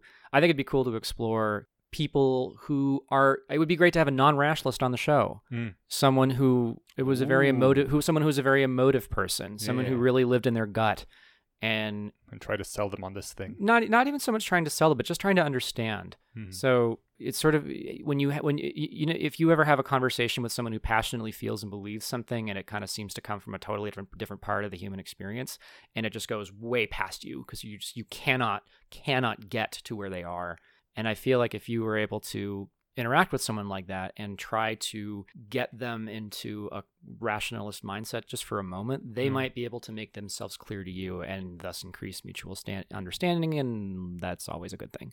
Oh yeah. Don't this know how you do that. th- This episode was sort of a dry run for me for that kind of experiment. But I'm already in the headspace that you guys are in. Yeah, but A, I didn't really know that. Ah, and B, I think it's easier to start with a with a slightly easier run because, Right, like, like I said, you, you didn't seek this stuff out. It was kind of like this is what I'm guess I'm gonna have to listen Mhm. to it out of the show. But that's interesting. I don't know how we had put out a, a listing for that because Oh come on. We both know people who are on the other side of the how how brains work spectrum. The second part I was gonna say people who'd be interested in doing a, a show about that. I think you Eh, could You're convince charming. someone. You can you can finagle someone into coming over to my place. Maybe you're charming. I, I think that would be quite easy if you have a willing, happy friend person who, Yeah. and you have a list of things that you find interesting to talk about. That they also, you could probably, you could just make a list of topics, and we let's we can talk about spirituality. If you've got a religious friend, boom, there you go. Brilliant. You want to talk about, um, you know, maybe culture war stuff, which I know you guys probably avoid because that gets very gut gut feelingy. yeah. That that would be an easy way to to bring that out. It's Well, I not mean, a good that- introductory topic, I think, but it is a fun one. And Mm. it's also kind of important. I mean, that's one of the places you most need rationality, right? Is when cult- culture war stuff. Yeah, absolutely. Because that is the the grabbing you by the gut and making your emotions do the work instead of the thinking. But is- sure. isn't that like explicitly super hard to do for entry level critical thinking? Yes. Yeah, It so you- is. You, don't grab somebody and say, "Hey, so the things that you care about are really stupid. Let's let, let's have you defend them, right?" Yeah, that's true. well, that's why you um, Sell are it. nicer about it. Like, That's really interesting. Tell me more about your feelings instead of you suck and you're wrong. Yeah. like that um street epistemology person. Yeah. All Instead right. of who about what? Street epistemology was an earlier episode we had before we brought you on board where someone said that basically outlined ways to talk to people that is non-confrontational and do that sort of thing like try to draw them out and ask them questions and you know tell me more about your thing It was Hmm. essentially Socratic method, which is like Ah, ask them to clarify and be like, "That's really interesting. Do you mean this?" And then they'll be like, "Oh no, wait. I guess I mean this," and kind of just, you know, I guess Socrates them into hating you. So um, I'm kidding. like always, always lead ask leading questions that both draw out their views but make them think about their own views in a slightly critical way I know, and I was being funny by yeah All right, maybe well and then they that- will hate you because they made socrates kill himself right, Right. Didn't work like, out- fuck you get out of here Didn't work great for him, but um, you stop right before they try and poison you. So Okay. uh-huh.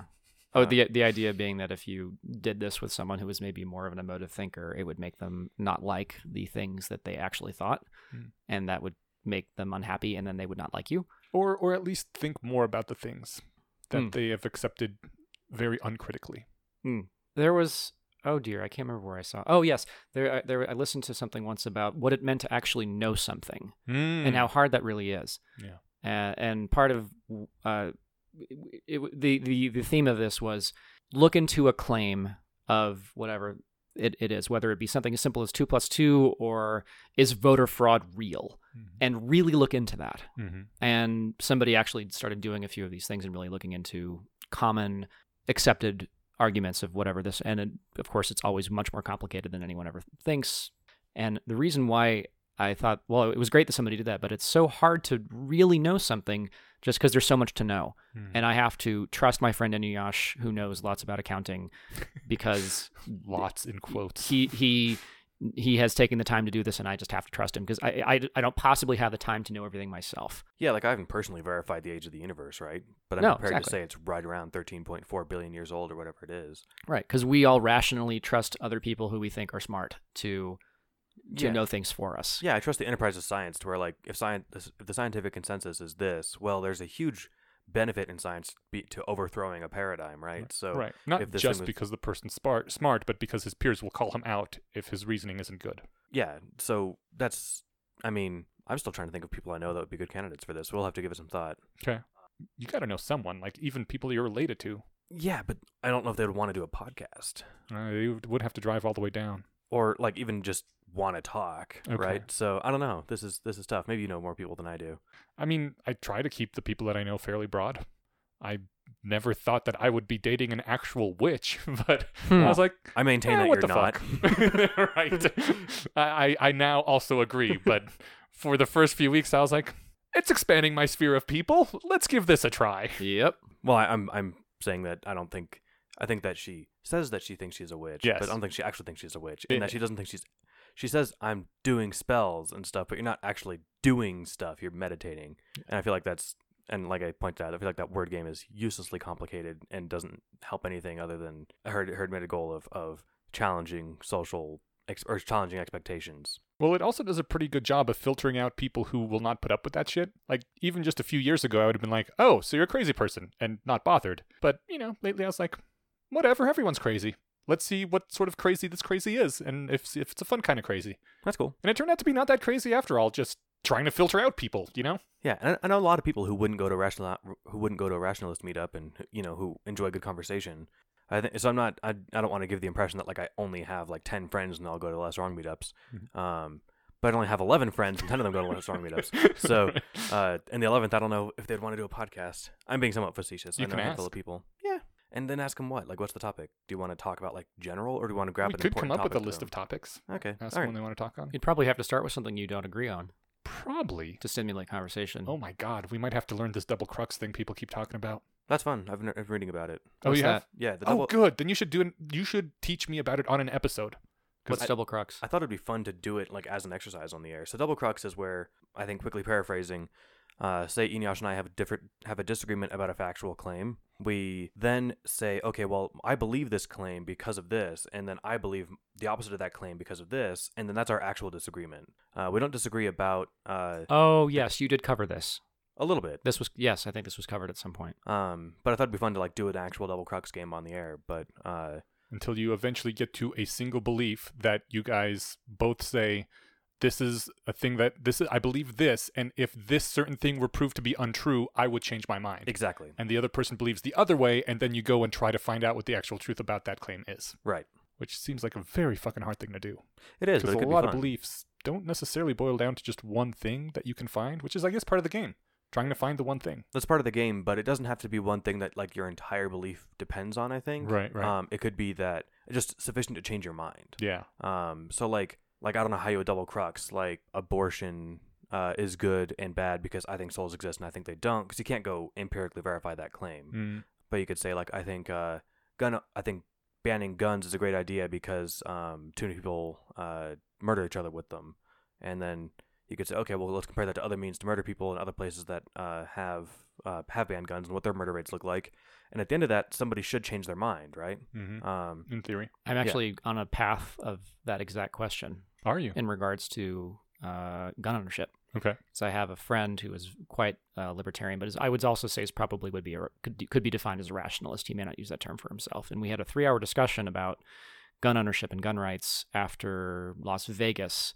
And it was mostly me asking him questions, just because that is not a headspace I'm in, and I don't really understand a lot of the common pro gun arguments. And I was just real I was interested what he had to say because I'm quite anti gun, Yeah. and he you know has his kind of research and what he believes, and it was really well reasoned and really well argued. Is he in the Denver area? Uh, he no, he is in uh, blah, San Antonio, Texas. He's in somewhere in Texas. Although I'm sure we could find plenty of people in the Denver area that Sure. also hold that. f- Oh. I'm sure you can find people everywhere. Just this Yeah. is this is a guy who is extraordinarily well read and smart and and able to convey it in a able conversation. able to convey it in a conversation. And there were you know some fundamental things that I think we did come to that I just simply just couldn't wrap my head around in terms of he firmly believes that it's good to have guns in case of government takeover or something and I don't really know if I agree with that but uh, it, it really has spurred me to start really critically thinking about some of these issues like what Steven just said about well there's lots of way to kill lots of ways to kill people and I have a lot of research that I'm I'm planning on doing uh, to kind of really confront my own belief about it because I kind of haven't. Dude, that's awesome. If you like modify your beliefs in any significant way, or even if you do a lot of research and don't modify your beliefs, would you be Hmm. willing to come back and talk to us about it Hell yes, point? I would. Fuck yeah. Hell yes, I would. I would. I would love to do that. That sounds awesome. Uh, what else was it? Was there just net, net neutrality left over? Yes. And since we're at about an hour and 30, it's probably a good time to switch over to net neutrality unless we want to talk about utilitarianism at all. Or if you, you remember any other things that you were like, these these guys are fucking crazy. I I uh, for I, I again should should have been keeping notes Right. because. But you didn't have know that we were going to rope you in after after. No, because Has I it been a year now that you've been editing? uh, since Mario close Okay. close to uh, maybe we'll call it nine months. I think Okay. I can find out. and I can easily look it up. No. We did an episode that dove into different ethical systems uh, back before you started editing. I forget what it was called, but uh, any questions you have about utilitarianism might be might be uh, uh, addressed there, just like about what the system talks about. Um, at least I tried. I recently read a really cool. I think it was a blog post by uh, Ozy, or no, maybe it was a Tumblr post by Unit of Caring. Anyways, um, about the the four ethical schools based off Hufflepuff, ha- uh, based off of uh, Hogwarts houses, and uh, the question for if you're a Ravenclaw is: Does normative thinking on ethics and ethical theories have anything at all to do with uh, how you should act in real life? And if the answer was yes, the the prognosis was congratulations, you're in House Huffle, you're in House Ravenclaw. And I was like, what? Is that not 100% of humanity? Does not everyone think that actually looking at an ethical system and judging it has some implications as to what your ethics should be? And apparently, no. That was one thing that I thought was true of all humans, which is apparently not true of all humans because a lot of people are not House Ravenclaw in, in terms of eth- ethical systems hmm. it was one of those bizarre things that opened my mind. I'm like, there's some people that really just don't care about that sort of calculation, and apparently there there is. We might uh, be in a bit of a self-created bubble with Yeah. our own house, as it were. I mean, yes, but just that it, it it's like those people who are colorblind and don't realize that they are colorblind until they're much older. Or apparently, this was a really neat thing. Person who had no sense of smell didn't realize that there is a thing like a sense of smell until their mid twenties. They always thought people were being like, I mean, they would literally hold their nose and go pew when someone pulled out stinky socks. But just because they thought that was a thing people did, like That's a custom or a ritual, you know? And whenever someone says, Ooh, that rose smells really good, they thought it was a metaphorical thing, you know, to imply how pretty it is and how well, how nice it made them feel.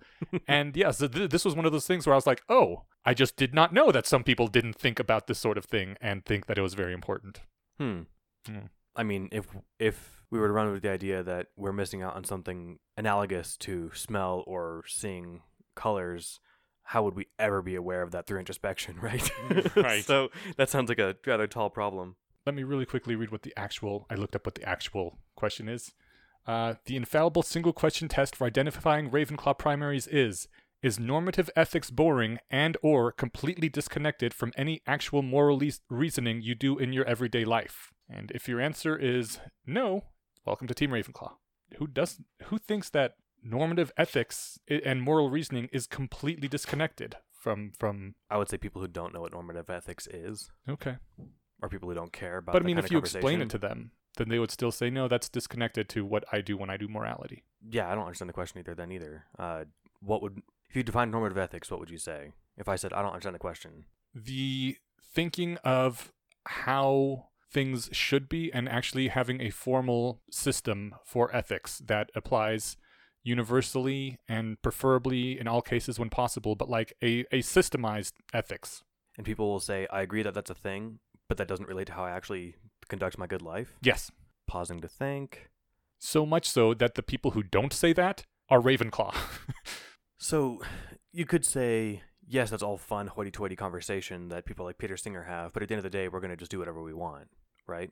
No. Professor Quirrell might be a good example. yeah, Professor Quirrell would um, probably be a Slytherin primary based on the post that I'm going to, I guess, That have to ap- link now. That seems appropriate. Yeah, right. Yeah, but no, they they have other reasons. Like Gryffindors do the right thing because it is right, because their emotions tell them it is right, Okay. as opposed to because some stupid utilitarian calculation that you did says that it's right. and which you just the know if things the are right. Ravenclaws or the Hufflepuffs? The well, the Ravenclaws would be utilitarians. Well, I could see them also being Kantians.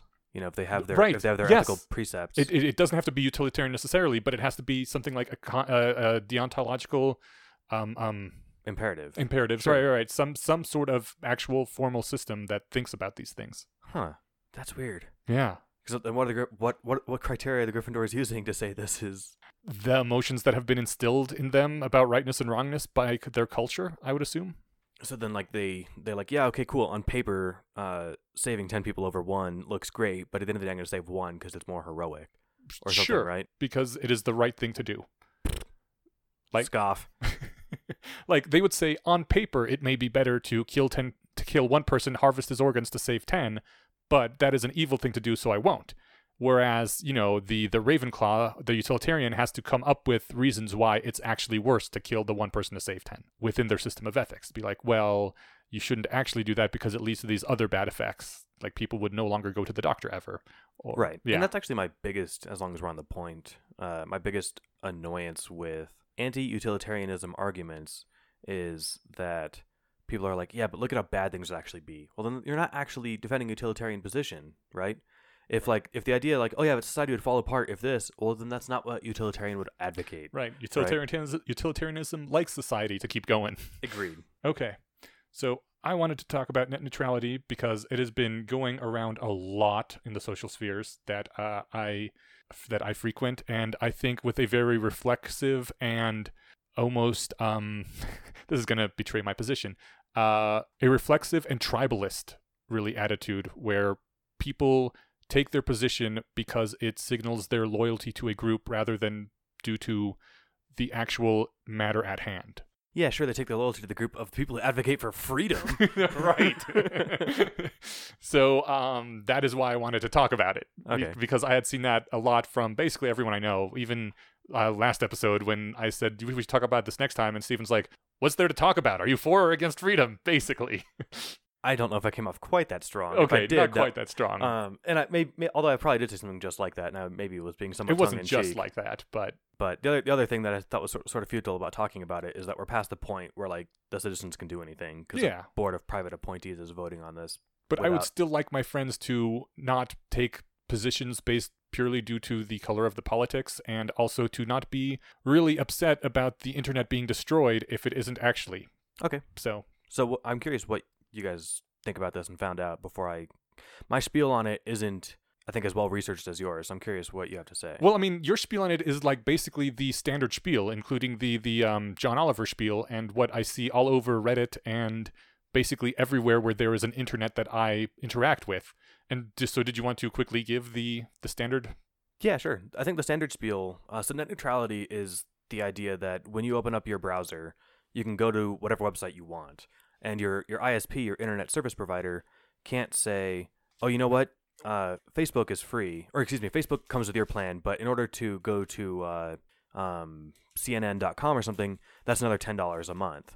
So it's the idea that you get access to this utility, and it, it- people who, who are pro net neutrality uh, think of the internet, I think rightly, as a utility, in that your ISP shouldn't be allowed to dictate to charge you differently based on what you're doing with it or um, where you want to go. Uh, an, an analogy might be like your electric company charges you per kilowatt hour. They don't charge you if you're running refrigerators or servers or power drills or whatever it is. They just they want they they're just charging you for the internet or for the electricity. Actually, they kind of do because if you choose to run more power consuming things, then you will pay more money. You're paying per kilowatt hour, but like it doesn't they, they they're not you're not paying because of uh what you're doing with that electricity. You're just paying for the electricity. Okay, okay. Um so yeah, I think I think and that's the fair way that the internet works now. Like you pay often with data caps or something, right?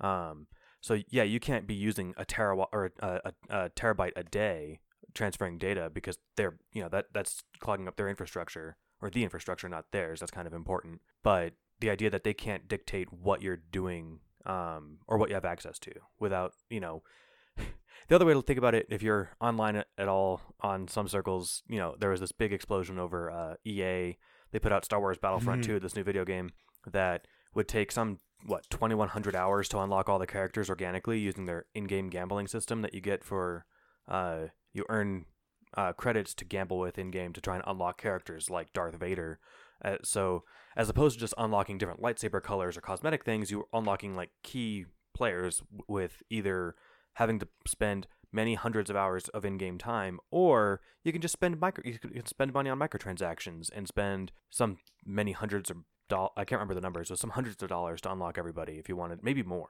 Mhm. so uh, people who are worried about net neutrality going away are kind of worried about that's how the internet could work out Um, you know, if you enjoy uh, browsing Reddit or Facebook or getting your news from whatever news source you like, uh, it could be that if your ISP, say if like Comcast, what for whatever reason decides, you know what, Fox News and uh, Breitbart and uh, what's that other insane news channel? Infowars. Infowars all come with a standard package of 40 bucks a month. If you want access to um, uh, partisan news sources, um, or no, no, I mean like uh, I just just throwing this out there as an example. Um, you know that's going to be an additional 60 bucks a month or two dollars for every minute you spend on the page. Like the idea that they could have those sorts of decisions and have that be under their control is kind of horrifying. And part of the other thing, another crux of this example is that there is a basic monopoly on internet service providers.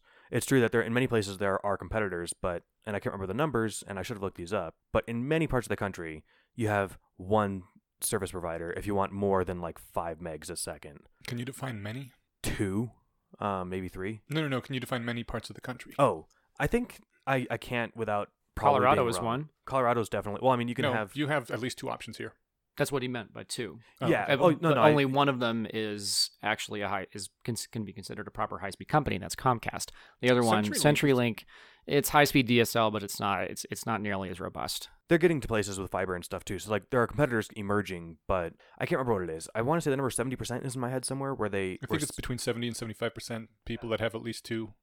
well, I think it was, I thought it was seventy that had access to one good internet service provider. I mean, good again depends on how you define it, but I was 70 to 75 percent of people that had access to two or more providers that provided at least 10 megabits per second. Okay, so ten might be. I mean, you know, 10's a little on the slow side, It but is. it's enough So for most people. We might say being able to stream Netflix could be like the baseline. Not everyone needs, you know, instant pings for online gaming or something. Um, but if your internet can't can't stream Netflix in H in high quality, that's not like the most important thing you can do with the internet, but it might be a good baseline as to whether or not it's a good plan, right? I find it very interesting that you brought up Netflix specifically. I meant just for online streaming. Maybe I, I, could. I, no, no, no. I, I understand. I, I there is a reason I find that very interesting that I will get into later. Well, th- I guess the last point I'll make is that it's hard for. Uh, it's basically just I think more or less ubiquitous that utilities with a physical infrastructure more or less always monopolize, um, or essentially monopolize. Like if your water sucks, you don't have six other water companies you can ask to say I'm going to go to them instead if you guys don't up your game, right? It's not like there are six different water hoses connecting to your house that you can pay to use one of them. So that's sort of how the internet works. Uh, and much of that was put together with taxpayer money as well, which is another argument for it being uh, staying public and and uh, neutral. That's that's that's the quick version of the central argument, I think. I'm curious as to what the argument against that is. The argument against that is that that is basically the net neutrality debate is basically large corporations fighting with each other base um, over who has to pay what uh, in order to deliver content to us and getting the government involved in that uh, to support their side and that this what you have been told is basically a load of horseshit that it is theoretically possible, just like it is theoretically possible that I could create a nuclear bomb in my backyard, but it's not actually going to happen. And and before you ask, yes, it is theoretically possible for me to create a nuclear bomb in my backyard. Well, I think the comeback to that might be that making it legally legally barring you from doing so is still a good idea, even if it's really hard, right, or really unlikely. Yes, but that is not what the so-called net neutrality does, and whoever branded it net neutrality was a fucking genius because it is it is a great name, but basically what it is is regulation of the internet by the government. And first of all, I am in general against the government being a highly regulatory thing. I think they have f- screwed the pooch hardcore in most things they try to regulate. The FDA kills a lot more people than it saves, and it made the war on drugs possible, which has fucked much of our society. Um, it, it, there is there's so many examples of regulation being awful that I distrust it inherently, and I think even more so in the fast-moving, quick-changing tech sector, which governments cannot keep up with. But to um, give the quick recap about what actually uh, the issue comes down to is when people say net neutrality, they kind of assume they, they, they have the vision of the internet as it was back in the late 90s and early 2000s still, where there was just like a central net and anyone could connect to the net and get data from anyone else on the net, right? And that, it, like, so you would think that Netflix has their servers where they have all their movies and they connect to the net to make them available to people. And your computer connects to the net and you can go wherever you want on the net. And if you want to, you go to Netflix and you get their movies streamed to your computer over the internet. Everything's great. Um, and at some point, they have to go through your ISP, obviously, because your internet service provider is the company that provides the internet to your house, um, which is not actually how it works anymore. Due to the fact that there has been much concentration of, of back in the 90s and 2000s, like the, everyone was on the internet. There were lots of small things. It was like mom and pop Wild West. There was no mega corporations yet. Now on the internet, half of all, I think it was uh, either 50 or 60% of all internet traffic comes from 30 entities. Uh, Google, Netflix, Apple, Amazon. Amazon, yeah, yeah, yeah. Facebook. F- Facebook, yes. Uh, and those companies have a problem with getting all their content to their Uh, various people that want to use it fast enough. So they no longer connect to the internet and then route it to your house. They go to your internet service providers and set direct pipelines from their computers to the internet service providers so you don't have to go through the you know the wider net itself you just get it directly from your ISP in some cases and the term here is peering they actually take their computers and install them in your ISP's building so that you can get directly the shortest path possible uh, and the ISP charges them for this uh, well sometimes at first they didn't because it was a wonderful idea on everyone's behalf. It reduced the amount of net traffic out there to have, uh, and, and this is the reason, like Netflix, there's not just one Netflix server with their movies on it. They have in various ISPs across the country their computers uh, set up in the, you know, in the same building connected to the ISP computers, so you get it directly from there. Netflix, when it was getting really big, had a problem with one of their uh, providers. I believe it was Cogent, who sold them. They could give them all this bandwidth, and it turned out they couldn't give them all that bandwidth. And so they started prioritizing who got what data, and some data was more important. So during high uh, high traffic peak times, Netflix data was throttled back. Netflix was not very happy about this at all. They went and put together peering agreements with Comcast and other ISPs, but Comcast wanted to charge them some money for this, as they charged everyone else. And Netflix was like, We're huge, give us a break. And Comcast said, No, we, we, we charge everyone for this. And Netflix said, oh, yeah? And then the net neutrality debate began, uh, where they said, you know what? This is an issue of free access to the internet. Comcast is preventing us from having free access to the internet. This should not be legal. And the the really fun part is after they won that debate in 2014 and had the net neutrality quote unquote rules passed that made it illegal for Comcast to charge them for this, they promptly dropped out of the net neutrality debate and they are not doing anything about it nowadays because fuck, they got theirs. What do they care now? Uh, but it's not it's not about getting to your house and restricting what website sites you can and can't see. It's about corporations charging each other for large data services. And the reason it's important was I grew up back in the AOL days where there was not that much infrastructure and you actually did pay by the minute to connect to the internet because there just wasn't enough ways to get to the internet for everyone to be on it all of the time. And then the uh, 2000, early 2000s, late 90s happened. Huge investment bubble, greatly overbuilt uh, the internet um, backbone.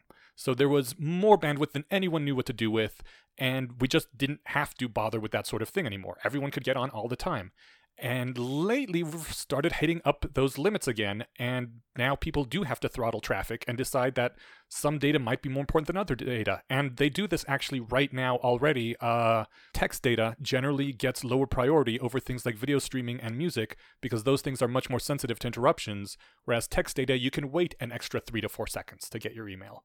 Um, so there is already that sort of discrimination going on, and now there needs to be some sort of way to fund the expansion of the infrastructure and charging the people who use more data, like Netflix, like Amazon, more for that is probably a logical way of doing it. And the reason I dislike the term net neutrality, quote unquote, is because when the internet first came to be, there was basically no restrictions or regulations on it at all and everyone is like things are going to become horrible the various isps will will start you know you have to pay extra if you want to go to non-fox websites if your isp is in bed with fox but that never happened before um, the regulations that were put in place in 2015 and everything worked fine before because generally private enterprise doesn't want to piss off its customers like that. People would probably riot. They they um riot is a bad term, but uh, that is a way for ISPs to piss off their customers. And the thing that usually happens when that sort of thing happens is people switch carriers to someone else.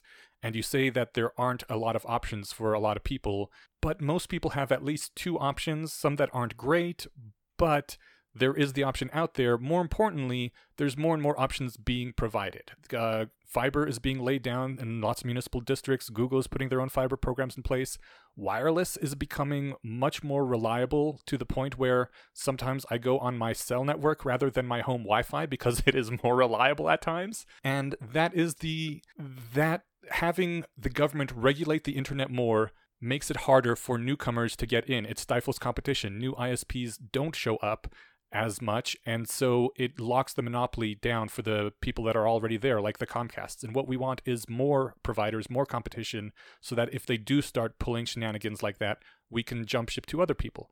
I mean, that's how the internet worked before 2015 when these net neutrality regulations were put into place the FTC enforced some transparency rules, and aside from that, it was the Wild West, and no one did do that to people. You didn't have your connections throttled. So you clearly know more about this than I do, which Well- is which makes it hard for me to uh, like we talked about with that example from the guy at Burning Man, the the climate science guy. Yeah. I'm not I don't have the the ammunition to to challenge everything that you said. Right. Um, but you know that just shows that I didn't do enough homework. I think what we really need to do is talk to Chase. Uh, I trust that Chase knows the right answer here. Chase probably has some But- opinions. Um, I mean, so like, there's a handful of things. Uh, like there was a big hubbub that I think 80% of all net neutrality comments were sent by bots, Mhm. and 95% of the actual humans who who wrote in about it were in favor of net neutrality. Okay. So that shows that the overwhelming majority of people who actually are behind this, and not the the systematized uh, distortion of the data, um, aren't going to get what they want. Yes, but I was also in favor of net neutrality after I saw the John Oliver piece, and it was only in the last few weeks when some people pointed out look, this is just corporations fighting each other over who gets to pay who and getting the government involved. It has nothing to do with my access. That I was like, well, that sucks. I, I have bought into the propaganda, really? And that's when I started reading up on it. But I wonder if you bought into new propaganda. I, I'm I know- assuming you I know that did, is did careful homework. Yeah, but- I, I did quite a fair bit of homework, and it's possible that I have bought into new propaganda, but it seems less likely. There's, I mean, I saw just this morning, even Tyler Cowen came out against the the the net neutrality thing, where he said this is probably bad in the long run for the internet to have more government regulation. Well, so I, I agree that like government regulation is hard to defend, right? And that's why people who like small government and staying out of their business, you know, have a point.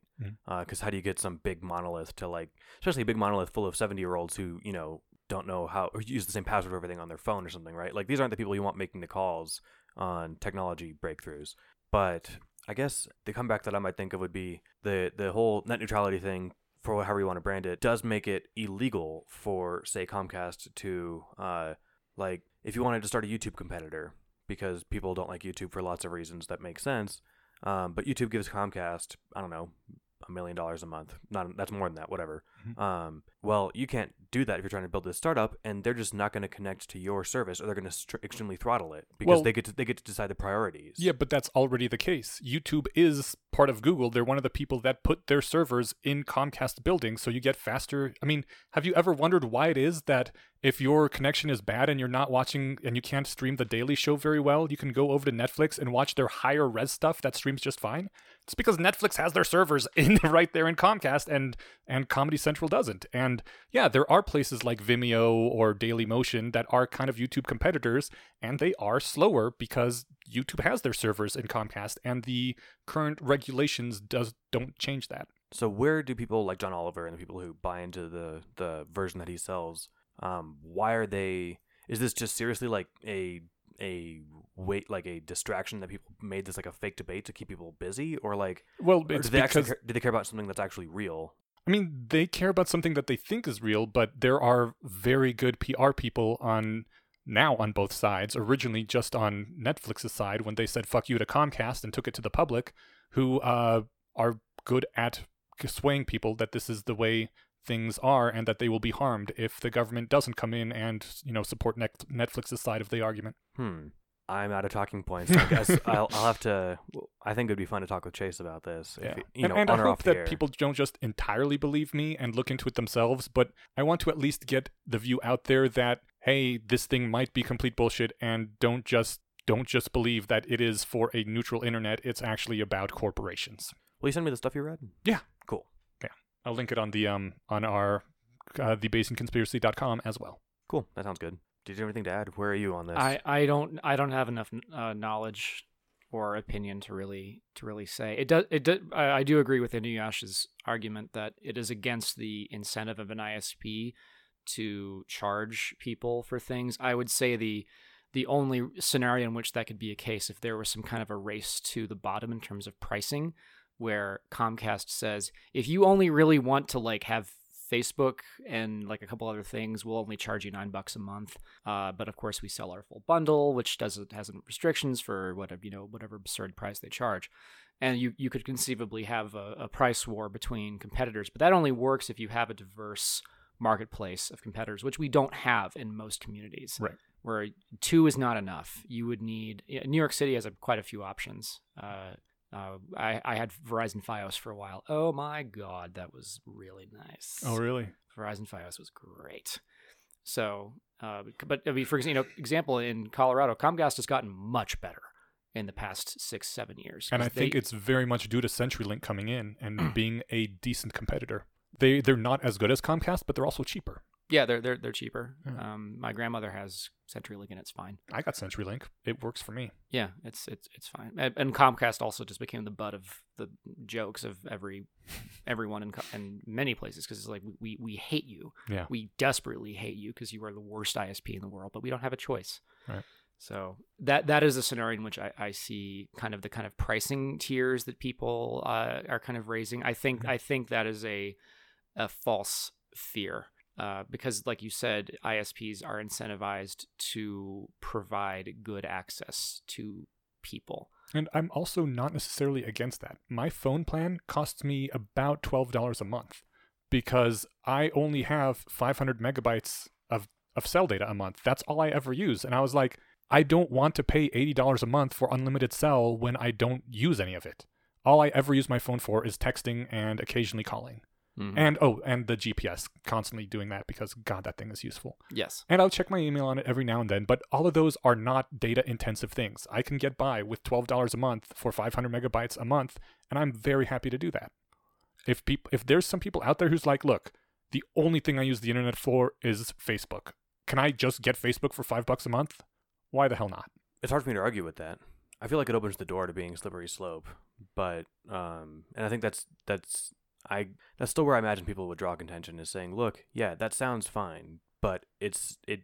Uh, slippery slope arguments are where you say if you grant this, it opens the door for a whole bunch of bad things, Mm-hmm. and it's a fallacy to say if you grant this thing, all these bad things will happen. Right. Like if you allow men to marry other men, then all of a sudden where does it stop?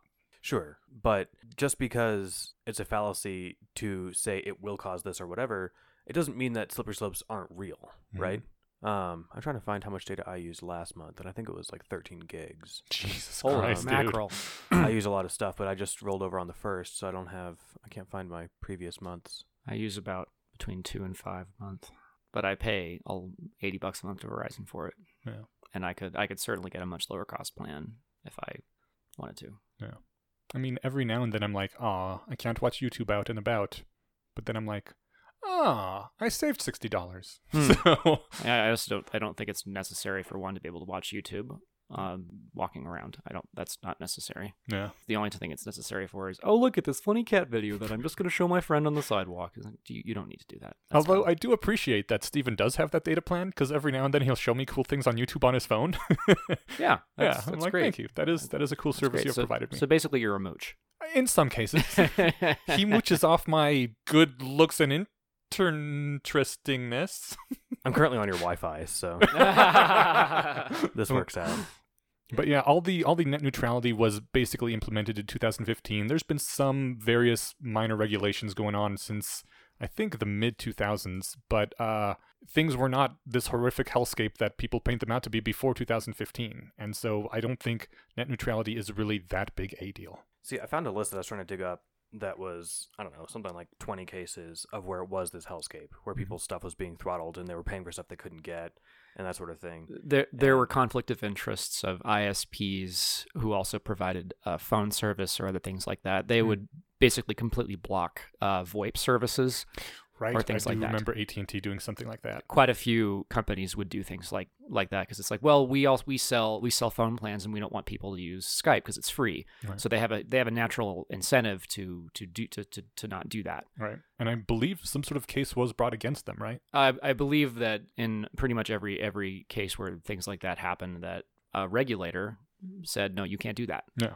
So government and regulation did a useful thing. It did. Every now and then it does. I just don't think the current debate is about that So, so, like much. the EFF and the ACLU are all in the of all just bought into this propaganda machine. I are they in support of the current net neutrality rules? Yes, so far as I can tell. Okay. According to Net Neutrality Bot on Reddit, they're one of the places that are linked to that you can give money to support net neutrality. Oh Well, I I love the EFF and I will continue to give them money every year, but uh, I I will look more into why they are. I I will read whatever statement they have put out as to why they are in support of these uh of the 2015 net neutrality over what is being proposed right now. Hmm. I would say, getting speaking of the conflict of interest uh, problem, I would say Comcast actually would be a great example of someone who has a huge conflict of interest in that because they provide phone services Mhm. and they they charge a lot for it. They also provide television bundles and Yeah. charge a lot for them. Yeah. It is currently not in Comcast's interest to have um, all of this free TV online, Hulu, Netflix nonsense, because that means that Com- Comcast can't sell its TV packages. Yeah.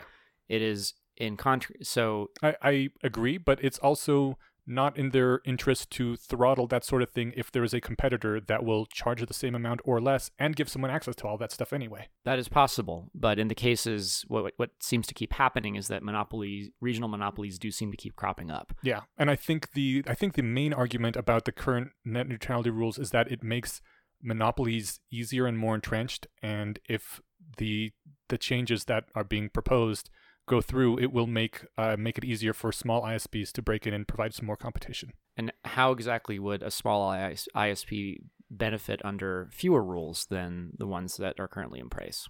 This part I was not able to understand because I'm not an economist. I just read Tyler Cowen coming out against everyone else and um and he gave, you know, various lists and reasons why he thinks that this would be better for the internet in the long term encouraging competition. I was like I generally trust Tyler Cowen Hmm. and But how much money did he is- get from the telecom industry, Eneasz? right. Hmm. And this is in line with other things I've heard about how regulation tends to make starting up a new business hard. I've never heard of a regulation making it easier to start up uh, a new business. And so it fits with my priors as well. And therefore, I think that is the case. I also have priors against like the current administration doing anything that benefits me. Right. So you weigh those priors against each other. So the F- the EFF has a has a thing here that says net neutrality, the idea that all internet service providers should treat all data that travels over their networks fairly without improper discrimination in favor of, of particular apps, sites, or services is a principle that must be upheld to protect the future of our open internet. It is a principle that's faced many threats over the years, such as ISPs forging, forging packets to tamper with certain kinds of traffic or slowing down or even outright blocking protocols or applications. So the EFF does seem to be in favor of what's called net neutrality. Are they in favor of the 2015 regulations over the current proposed ones? This was written in 2017, so I can only assume so. I'm skimming this. Anyway, we'll check it out. Okay, cool. This will be fun. Maybe we can double crux this thing. yeah. But that'd be I think since we're not economists and, and network designers, I don't know if we have the, the tools to do this quickly, but we can figure it out. 'Kay. Cool. Awesome. So yeah, that is the the two takes, hot takes on net neutrality. Do we have anything else? Nope, Okay. my brain is fried. Yeah, mine too. Let's call it an episode. Sounds good to me. Oh wait, we have to thank someone. Oh, yeah.